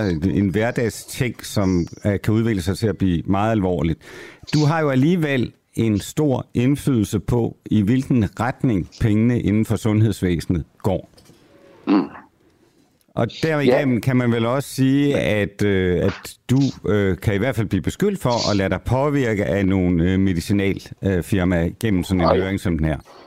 Men så er vi sådan set tilbage ved det, du egentlig sagde indledningsvis, det der med, at sådan en som mig bliver bombarderet alle mulige steder fra, med alle mulige synspunkter fra alle mulige kanter. Og jeg synes selv, jeg er lidt Altså hvis jeg skal være forpligtet til noget, så skal det være forpligtet til øh, at lytte, men jeg er jo ikke forpligtet til at give folk ret i alt, hvad de siger. Og det gælder sådan set både patientorganisationer og faglige organisationer og lægemiddelindustrien. Jeg har selv, jeg, jeg synes selv, det ville være en skam, hvis det var sådan, at man sagde, at nu ekskluderer vi simpelthen lægemiddelvirksomhederne fra den, fra den demokratiske samtale om fremtidens sundhedsvæsen. Altså at sige for eksempel, nu må vi ikke have møder med lægemiddelindustrien på Christiansborg, nu må vi ikke have konferencer arrangeret. Det er der Martin, undskyld, jeg afbryder. Det er der vel ikke nogen, der er vel ikke nogen, der siger. Altså det, de sådan set siger, lægerne her, det er, hvorfor skal de betale for det? Hvorfor kan de ikke bare blive hævet ind på Nå, men, samme vis som alle andre, der vil få, have men, for, for skal jeg stå, Ja, det skal jeg da vel ikke. Jamen det, altså det blander jeg mig jo ikke i. Jamen, altså, er, du ikke, er du ikke bange for, at folk derude tænker, at ah, men han er sgu, det kan godt være, at han argumenterer godt for Jamen, jeg bliver sgu da ikke betalt. Jamen, Nej, du, du, du bliver ikke betalt, men, men, men der er nogen, der betaler for at få adgang til dig. Det, det er jo det, de gør. Altså, det er jo, høringen her handler jo om, at de har betalt for, at de kalder det en høring, de kalder det ikke et eller andet møde. Vi har set ja. fantastiske eksempler på, hvordan man påvirker det her med alkoholforbud til unge under 18 ved at oprette øh, bevægelser, som så viser sig at være styret af PR-byråer. Altså, der er jo sket et skred. Altså, det er blevet mere avanceret også over på den anden side, men, dem der forsøger at påvirke dig. Men, men skal, skal jeg så kun tage imod folk ind på Christiansborg, som laver ulønnet arbejde? Det er det, nej, ja, ja, nej, det siger jeg ikke. Jeg siger, at du skal kun tage imod folk, som ikke betaler for at få adgang til dig. Jamen, nu, nu siger du det igen, som om, at jeg har fået penge for... Nej, du har ikke, at, men, at men de har arrangeret en, en konference her, øh, hvor man kan sige, hvorfor er der ikke så i Sundhedsudvalget, som du er formand for i Folketinget, afsat penge til at lave konferencer i stedet for? Det kunne man jo godt gøre. Jamen, det kan man da også sagtens. Altså, det kan man da også. Jamen, det gør man da også. Altså, øh, Sundhedsudvalget arrangerer jo også alle mulige høringer. Men, men, men, så vil men, du i hvert fald slippe for at høre på sådan nogen som mig. Der, jamen, jeg tager sgu gerne. Jamen, jeg elsker at høre på dig. Men, men, men, men jeg siger bare, jeg siger bare, det der er jo slet, altså, prøv at høre, setup'et er jo det, at jeg kommer og byder velkommen til sådan en konference der. Og så sætter jeg mig ned bagved og lytter til de der indlægsholdere. Øh, og så øh, deltager jeg i øvrigt en debat til sidst, øh, øh, sammen med en socialdemokrat øh, fra, region, øh, fra Region Sjælland, og vi diskuterer sådan lidt opsporing, og hvordan udvikler sig sundhedsvæsenet generelt. Vi kommer overhovedet ikke til at diskutere noget som helst om, om lægemidler øh, i øvrigt. Og det er sådan set det. Altså, jeg, jeg kan ikke se, hvordan det der pengespørgsmål overhovedet, altså, det, det må du snakke med øh, de pågældende læger om, det vil jeg ikke blande mig. Men det får du nærmest til at lyde, Martin, som om, at øh, det var nærmest spild af tid, det her. Ikke? Altså, det var helt, Nej, helt uskyldigt, det der foregik, Nej, og de havde slet ikke noget mål med det, nogen af dem, og du sad bare og lyttede lidt og jo, sagde, jo, jo, jo, ja, nu lægger du fandme en præmis ind i det, jeg siger. Altså, prøv at høre. Ja, altså, jeg kommer og deltager i og byder velkommen til en debat øh, og, og, tager, øh, og tager, eller til, til en høring og tager også gerne en debat om de her ting. Og jeg synes at det var et interessant tema, det har jeg sagt den så fire gange nu det er sgu da et interessant tema, det der med, hvordan kan man få opsporet nogle mennesker, øh, der øh, har forhøjet kolesterol af familiære øh, årsager. Det jeg bare siger, det er, at der er sgu ikke nogen penge mellem mig og nogen, i hvert fald ikke i den her sammenhæng. Men Martin, nu siger du selv, du sagde tidligere, at du har været med i 30 år. Ikke? Du ja, er, det ikke sådan noget, der en, en, en af de gamle rotter her, ikke? Så lad os lige høre, hvordan har du set udviklingen? Altså, er vi ikke enige om, at den påvirkning, der sker af sådan nogen som dig, er blevet meget mere avanceret, øh, lidt mindre gennemskuelig, end den var for 20-25 år siden? Øh, jeg, jeg vil, altså, man kan i hvert fald sige, at øh, det, der handler om altså sådan professionel lobbyisme, det har jo udviklet sig over de sidste 20-30 år. Altså, øh, vi har to, vi har, jeg ved ikke, om det er en fælles ven, men i hvert fald en, vi begge to kender, som hedder Svend Gundbak. Øh, han, ja, han var jo den godt. første, ja, han var jo den første, der ligesom hvis vi skal være sådan lidt runde her, øh, sat det der i system, og det var vel engang i 90'erne eller noget i stil. Ikke? Men, men der er kommet meget mere til øh, siden, og, og store lobbybyråer, som har sat tingene i system og sådan noget. Så det er rigtigt. Altså det har der jo været en udvikling øh, omkring. Men altså, øh, jeg ved sgu, altså jeg, jeg, jeg, jeg, jeg synes nu, og så kan du tro på mig, eller lade være, men jeg synes nu alligevel, de der 30 år har jo også gjort, at man jo har udviklet en vis evne til at holde skæg for sig og sådan Jo, men så har vi altså... Vil jeg påstå. Ja, så har vi dine, dine unge venner i ungdomsorganisationerne. Altså som hvor Jyllandsposten lige dygtigt har afsløret, øh, hvordan det var fodboldsvindel med hele den her øh, organisation, som gik ind for, at unge, øh, at man ikke skulle lave om på alkoholforbuddet i forhold til, til unge under 18 år. Det viser sig at være styret af et øh, PR-byrå. Altså, Er det ikke... Jo, jo, men altså... De, de, de kunne i hvert fald ikke se det. Altså selv ham, den meget hellige socialdemokrat Frederik Vad, han er, er en af dem, som har kørt hele vejen igennem her, ikke? Ja. Altså, jeg tænker bare, os, der sidder derude, ikke? Altså, vi tænker, fuck mand, hvorfor er det, der ikke, man ikke undersøger det her noget bedre? Men det blev jo også undersøgt, Paul. Altså, det, det kom jo for en dag. Ja, det kom, fordi der var nogle altså, journalister, der gravede det frem. Ja, altså, ja, ja, men altså, jeg, jeg ved, altså, jeg har jo ikke noget mod lobbybureau. Jeg synes sådan set, det er fint nok, og det, altså, i virkeligheden, hvis jeg skal lave det, altså, det, det, det, det tingene bliver jo også, altså, de synspunkter, der sådan bliver præsenteret for os, de, de bliver jo præsenteret for os på sådan en professionel øh, måde, så jeg har sådan set ikke noget mod øh, lobbybureau. Man skal jo bare, som jeg sagde før, man skal jo bare kunne skille, altså, tage det, man kan bruge, og lade resten ligge, altså sådan ud fra, hvad der er ens almindelige øh, politiske overbevisning. Men er det sådan altså, noget, Martin, er det sådan noget, man, man, øh, man lærer, eller er det noget, som du i virkeligheden tænker, at det kunne måske være meget godt, at øh, man fik øh, lidt flere regler for, hvordan den der påvirkning... Jamen, ja. Jamen, for, det, altså, det, jeg, jamen, jeg tager meget øh, gerne imod, apropos lobbyisme, dine gode råd til, hvordan man altså, skal gøre det der, om hvad, hvilke regler der skal være for det der. Nu har vi jo diskuteret det der lobbyregister, jeg, altså, og jeg synes egentlig, det er noget øh, mærkeligt noget, det der med at lave et register for. Altså, så skal man sådan krydse af, hvem det er, man møder, øh, har møder med inde på Christiansborg. Og høre, altså, altså og, og hvad skal så karakteriseres som sådan et lobbymøde, hvis man sidder og drikker med en gammel ven, som øh, tilfældigvis også er lobbyist, drikker en øl med ham nede på et værtshus, skal det så også øh, kategoriseres som et lobbymøde? Altså jeg tror, det er svært at lave møder om den slags. Tror du ikke, det er sådan? Og nu ved jeg godt, du, du med din erfaring har du jo ikke meget til overs for politikere. Jo, jo, jo, jo. Uh, men, jeg men, synes faktisk, men, det gør et godt arbejde, så det, det skal men, du endelig ikke begynde. Øh, men, men jeg har det sådan, men, jeg har det sådan men, Martin, tror... det vil tage dig 10 sekunder at krydse af, øh, hvem, eller fortælle, for eksempel Jamen, åbne kalender. Du, hvorfor, hvorfor har vi ikke åbnet kalender? Men synes du det? Jamen hvorfor fanden synes du? Nej, du skal fandme ikke blande dig i, hvem jeg mødes med, hvis jeg skal være helt ærlig. Jamen altså, hvis du, hvis, du, uh, hvis ja, det, det foregår på, i politik, altså hvis det er sådan, at det, det er noget, der har indflydelse på den holdning, du har. Sgu det, men Paul for fanden, hvis du har et eller andet Altså, Jamen, det kan da ikke bare... Jo. Det, jo mere gennemsigtighed det er, jo bedre er det. Jo mere tror vi da også men, på det, du siger. Ja, men du, hvis du nu havde... Altså, jeg får... Altså, lad mig give dig et eksempel. Jeg havde i går øh, besøg af en mand øh, nede fra Sønderjylland, som øh, hvis konen var blevet behandlet helt utroligt dårligt i det danske sundhedsvæsen. Skulle jeg så have skrevet et eller andet op i register, det, og det ville han gerne have mig til at lave om på, på noget i måden, vi ligesom organiserer sundhedsvæsenet på. Skulle jeg så have skrevet det ind i et eller andet lobby? Ja, jeg synes, du skulle have skrevet, at øh, en mand fra Sønderjylland havde været på besøg uden at fortælle, hvem han var. Fordi så ville jeg tænke, når jeg læste din kalender, så tænkte jeg, det sgu da meget godt, han sætter sig lidt ind i virkeligheden. Jo, Jamen, du kan, jamen, jeg vil da gerne. Altså, vi, vi kan jo godt lave lobbyregister, der hedder møde om sundhedspolitik, møde om sundhedspolitik, møde om nej, sundhedspolitik. Nej, nej, du kan fortælle mig, Men, og befolkningen kan du fortælle, at du havde møde af øh, i går med en mand fra Sønderjylland, som fortalte dig om ja, de men problemer, siger han det dig? Ja, det siger mig noget om, det? at du faktisk interesserer sig for folks helt almindelige problemer. Jo, men det er jo et spørgsmål mellem mig og mine vælgere, når den yderste dag kommer. Ikke? Altså, øh, jeg, jeg, jeg synes altså helt... Det lyde som om, du ligger på dødslejet i politik her. Det kan man nemlig heller aldrig vide noget om. Men, men, øh, men, men jeg synes bare, at, at det der med, hvem jeg mødes med, altså jeg synes, at, altså, at de organisationer og virksomheder og alt muligt andet, der kommer ind og holder møde med mig, det skal de altså have lov til at gøre i et fortroligt rum, uden at det kommer alle mulige andre ved. Godt så. Du slipper for nu, Martin Gertsen. Tak, fordi du var med i en uafhængig morgen. Jeg ringer til dig næste gang, jeg er, er gæstevært her på stedet, og så tager vi, fortsætter vi diskussionen herfra. Hold da kæft. Nå, jamen, ja, det gør du. Ja, det er godt. God dag til dig. Hej. tak. Hej. Nu er det sådan, at øh, der er mulighed for folk, jer der sidder derude, og øh, stille mig spørgsmål. Øh, I skal ringe ind på 50 24 50 14. Øh, det er sådan, at... Øh, den uafhængige stifter, som alle har øh, fundet ud af, Asger Jul, skal, øh, er blevet headhunted til Ekstrabladet. Der vil de have lidt mere magtkritisk journalistik.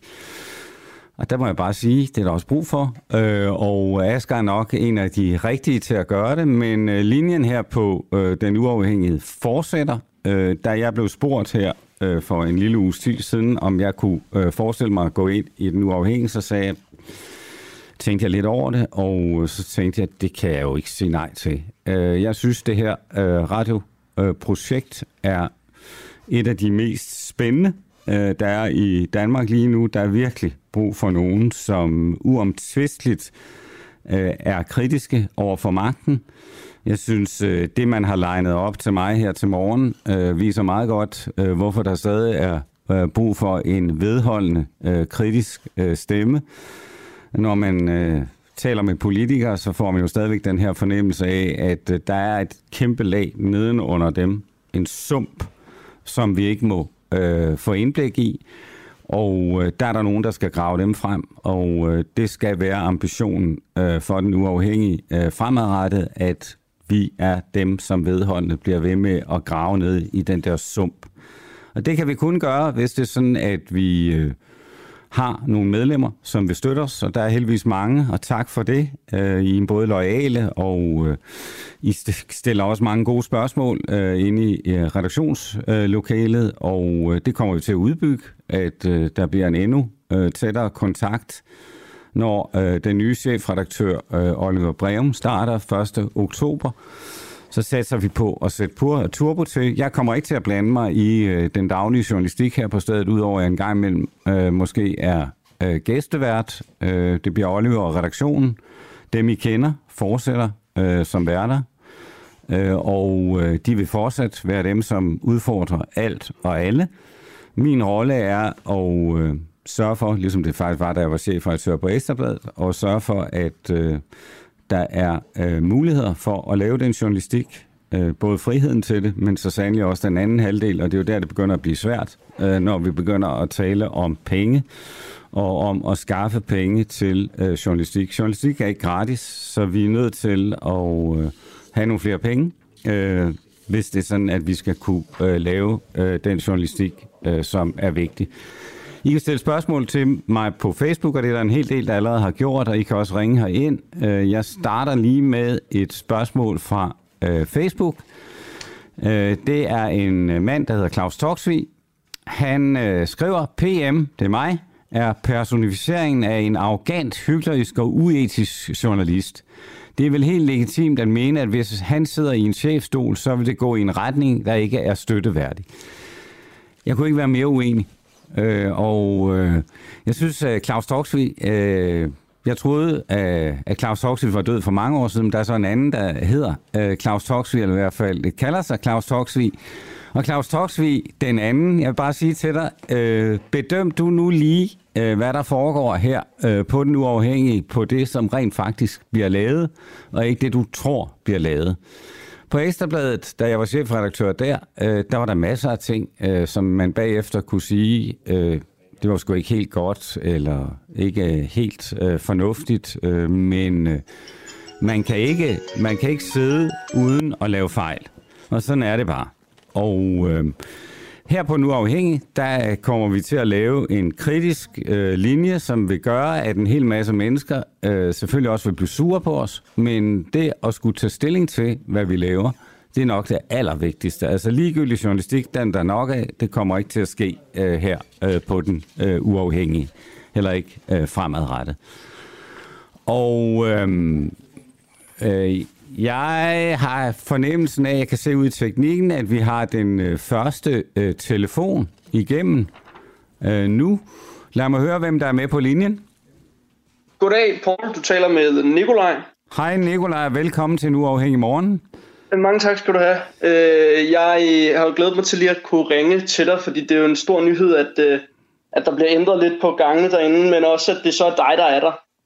Øhm, så velkommen, tænker jeg. Det er tak, måske også Hvad hedder det? Jeg har jo stor respekt for den uafhængige særdeleshed strukturen blev bygget op ved. Øhm, en af de ting, som jeg også synes, der er rigtig fedt ved den uafhængige, det er, at det sådan kommer lidt af asken på de her nedlukninger, nedlukninger her. Øhm, og nogle af de ting, som jeg gik op i under nedlukningen, det var det frie valg til, at man ikke behøvede at tage øh, de her injektioner, for at vi skulle åbne samfundet.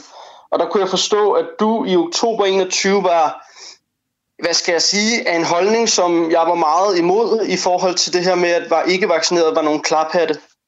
Øh, det skrev du i hvert fald i en EB-leder, tror jeg det var. Og det vil jeg egentlig høre dig til, om du har reflekteret over det sidenhen. Jamen altså, jeg, jeg jo, må jo ærligt indrømme, at, øh, at under hele nedlukningen, jeg var nok en af de meget kritiske stemmer over for, over for den måde, det foregik på. Øh, jeg synes jo, vi blev... Øh, ført bag lyset. Øhm, og du kan da sige, i forhold til hele den her vaccinering, øh, som du nu øh, taler om, der øh, blev jeg måske også revet med af, at øh, nu havde vi været lukket ned så lang tid, øh, i så mange omgange, at øh, jeg bare ville have, at det her samfund skulle være åbent, og, og jeg var jo ikke klogere end, øh, end almindelige mennesker i forhold til, om, om de her vaccinationer virker eller de ikke virker. Øh, andet end at jeg ligesom kunne konstatere, at, øh, at man fik fortalt fra alle, at øh, det var vigtigt, at vi blev vaccineret. Og derfor mm. anbefalede jeg, at man øh, blev vaccineret øh, mm. på det tidspunkt. Men ja, jeg, jeg synes jo, der var... Bare lige kort. Ja. Undskyld, er det okay? Jeg, jeg får lige mulighed for at besvare og spørge. Endelig, endelig, endelig. endelig. Ja, ja. Bare, kom, øh, bare spørg ind videre nu. Ja, men du, du, du, du skriver jo det her med, at øh, hvis man ikke øh, lader sig vaccinere, så må man tage den konsekvens at ryge bag, ved, bag i øh, køen ved hospitalet, om det så er Mohammed eller Morten, eller hvad fanden vi skal kalde dem. Øh, det skrev du der i oktober 21. Jeg er egentlig glad for at høre, at du tænker, at du lod dig rive med. En af de ting, jeg synes, der er ved den uafhængige, i hvert fald grundforudsætninger ved journalistik, det er jo det her med at øh, undersøge præmisserne for, hvorfor banen er kridtet op, sådan som den er ifølge magthaverne. Så, så det, der var, i hvert fald i min optik, hele øh, essensen af at være kritisk, hvis man var ægte kritisk over for staten og magthaverne i den, her, den der tid, så var det at sige, okay, hvorfor er det her vores valg? Hvorfor er det valget mellem, at øh, samfundet er lukket ned, eller alle mulige mennesker, der ikke har lyst til at få det her ind i deres krop, de skal tage, deres, øh, tage det der stik der, ikke? Øh, og det spørgsmål var der, og du var, du var fuldstændig ret i, du var ikke den eneste, og du var langt fra den værste. Tro mig, jeg ved godt, hvem der var de værste i forhold til de her, øh, den her retorik. Øhm, men hvorfor, hvorfor tænkte du ikke i den retning? Hvorfor var det, at Mette Frederiksens spilleplade var ultimativ og og øh, indiskutabel. Nej, det synes, jeg ikke, det synes jeg ikke er rigtigt at sige, at jeg ikke tænkte i den retning. Altså, hvis du går ind og ser på, hvad jeg rent faktisk har skrevet, og fortsat med at skrevet øh, under corona, så mener jeg, at mange af nedlukningerne var helt hen i vejret og var frygtbaseret i forhold til, at øh, vi skulle blive så bange som muligt, fordi øh, det gavnede Mette Frederiksen og hele Mette Frederiksens sag øh, ja. i de der øh, måneder. Omkring det her med vaccination, der må jeg indrømme, at jeg havde det sådan øh, på det tidspunkt, at nu havde vi været lukket så meget ned i så lang ja. tid, at øh, jeg orkede simpelthen ikke øh, mere, at øh, man skulle ligesom stille en eller anden frygtscenarie op for os. Øh, så derfor havde jeg det sådan, lad os nu for helvede, undskyld mig udtryk, blive vaccineret.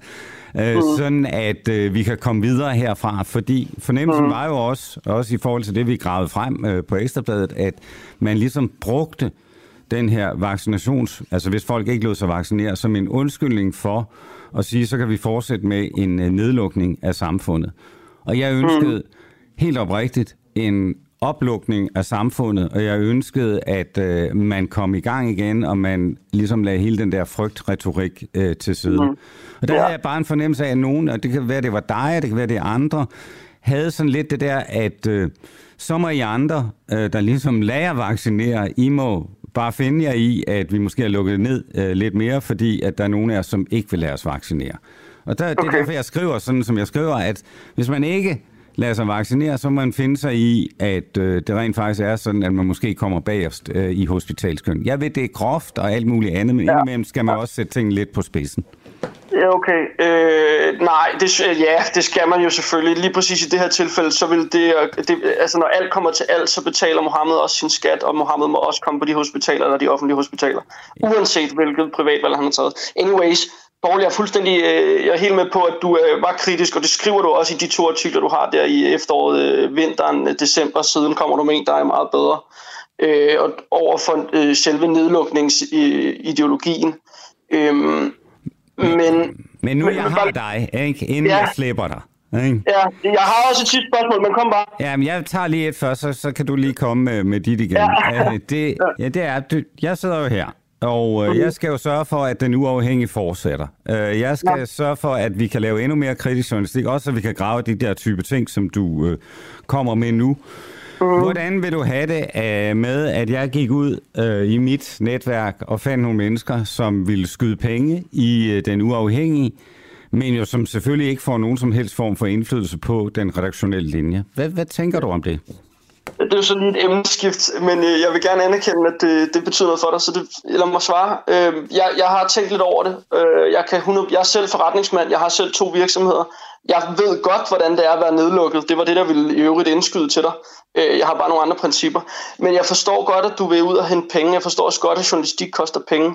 Jeg synes, det ville være en god idé, at du måske spurgte i de uafhængige medlemsbøger, øh, eller hvad vi kalder dem, øh, om der er nogen der, der har nogle flere penge, måske gennem deres virksomheder, som havde lyst til at skyde det ind. Fordi deri, der er hjertet på rette sted allerede. Og det tror jeg bare, jeg synes, der betyder noget for den uafhængige. Det synes jeg er en, en fed idé. Altså, jeg har også tænkt mig at gå ind i redaktionslokalet og være en del af det og diskutere med alt og alle. Og alle gode idéer modtages jo med, med kysshånd. Jeg siger jo sådan lidt øh, for morskabens skyld, at hvis der er en, der har en million, så ring gerne ind. Øhm, ja. Men øh, ved du hvad, Øh, har du et spørgsmål mere, eller er vi kommet igennem ja, jeg vil gerne spørge dig til, om øh, du kunne finde på at øh, foran i form af at få øh, udtalt, ikke udtalt, talt ud om, øh, om de her retoriske, øh, gordiske knuder, der er kommet imellem nogle danskere øh, i den her tid her. Jeg har den holdning til, det du skrev der i oktober 21 var meget, meget forfærdeligt.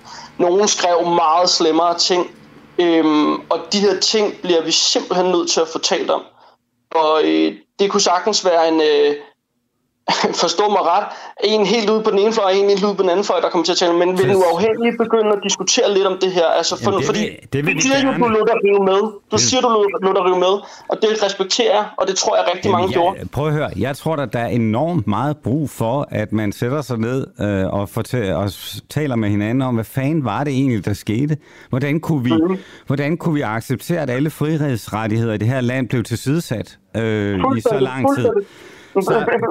Det blev jo positiv frihed. Altså, det vil sige, du får frihed, hvis du gør sådan og sådan og sådan. Og det er sat med ikke særlig godt. Det holder anyway, ikke. Nej, det gør det sat med ikke. Nå, tak fordi du var igennem. Øh, tak fordi du Og jeg håber, du øh, lytter med igen. Øh, jeg har lige herinde fra studiet et enkelt spørgsmål mere. Øh, inden jeg øh, lukker ned, selvom jeg ved, at vi går en lille smule over tid. Øh, men nu er det jo ja. mig, der er chefen her, så jeg kan jo bestemme. Øh, og spørgsmålet herindefra, som jeg vil svare på, er, øh, det er Ida øh, Christine Jensen, som skriver, nu ved jeg ikke, om man øh, kan stille den nye ledelse spørgsmål herinde. Det kunne man så godt. Men jeg kunne godt tænke mig at høre mere til overvejelsen om at have investorer. Kan man være uafhængig fra disse, Øh, der har været meget snak om, at statsstøttede medier måske vil lægge bånd på sig selv i forhold til kritisk journalistik over for politikere, men hvad med private investorer? Kan man eksempelvis dække en debat om tonnageskat, hvis man er støttet af Mærsk? Kan man dække klimakrisen hos Aalborg Portland, øh, hvis de er sponsor? Eller er det mig, der har misforstået Poul Massens udmeldinger? Jeg kan starte med at sige, at øh, det er ikke Aalborg Portland eller Mærsk, jeg går efter. Øh, det er, vil nok også være ret øh, urealistisk. Der er ingen, selvom de skulle blive investorer på øh, den uafhængige, som er fredet, og øh, der bliver et øh, 100% vandtæt skot mellem øh, de penge, der måtte komme ind i butikken, og så den journalistik, vi laver. Når vi bliver ved med at holde fast i princippet om, at vi ikke modtager statsstøtte, så er det fordi, enhver kan se, øh, hvad politikerne øh, har lyst til. Jeg har selv oplevet det som chefredaktør på Ekstrabladet, at øh, da Lars Løkke var mest træt af Ekstrabladet, der fik han lavet sådan en lex Ekstrabladet til, at hvis man blev dømt for rufferi, det var så i forhold til de annoncer, Ekstrabladet havde for prostitueret om bag i avisen, øh, så skulle man øh, øh, som chefredaktør øh, kunne få øh, simpelthen en dom for det. Det var simpelthen myndet direkte på os. Det var sådan et klart forsøg på at sige til dem, hvis I er skide kritiske over for os, så skal vi nok ramme jer på en eller anden måde. Og det kommer ikke til at ske her i forhold til den uafhængige. Nu er klokken to minutter over ni. Øh, jeg siger tak, fordi I lyttede med. Jeg siger tak, fordi jeg var, jeg fik lov at være gæstevært her på Den Uafhængige, og vi er tilbage igen mandag morgen klokken 7 med de sædvanlige gode værter, og ikke sådan nogle amatører, som har været her her til morgen.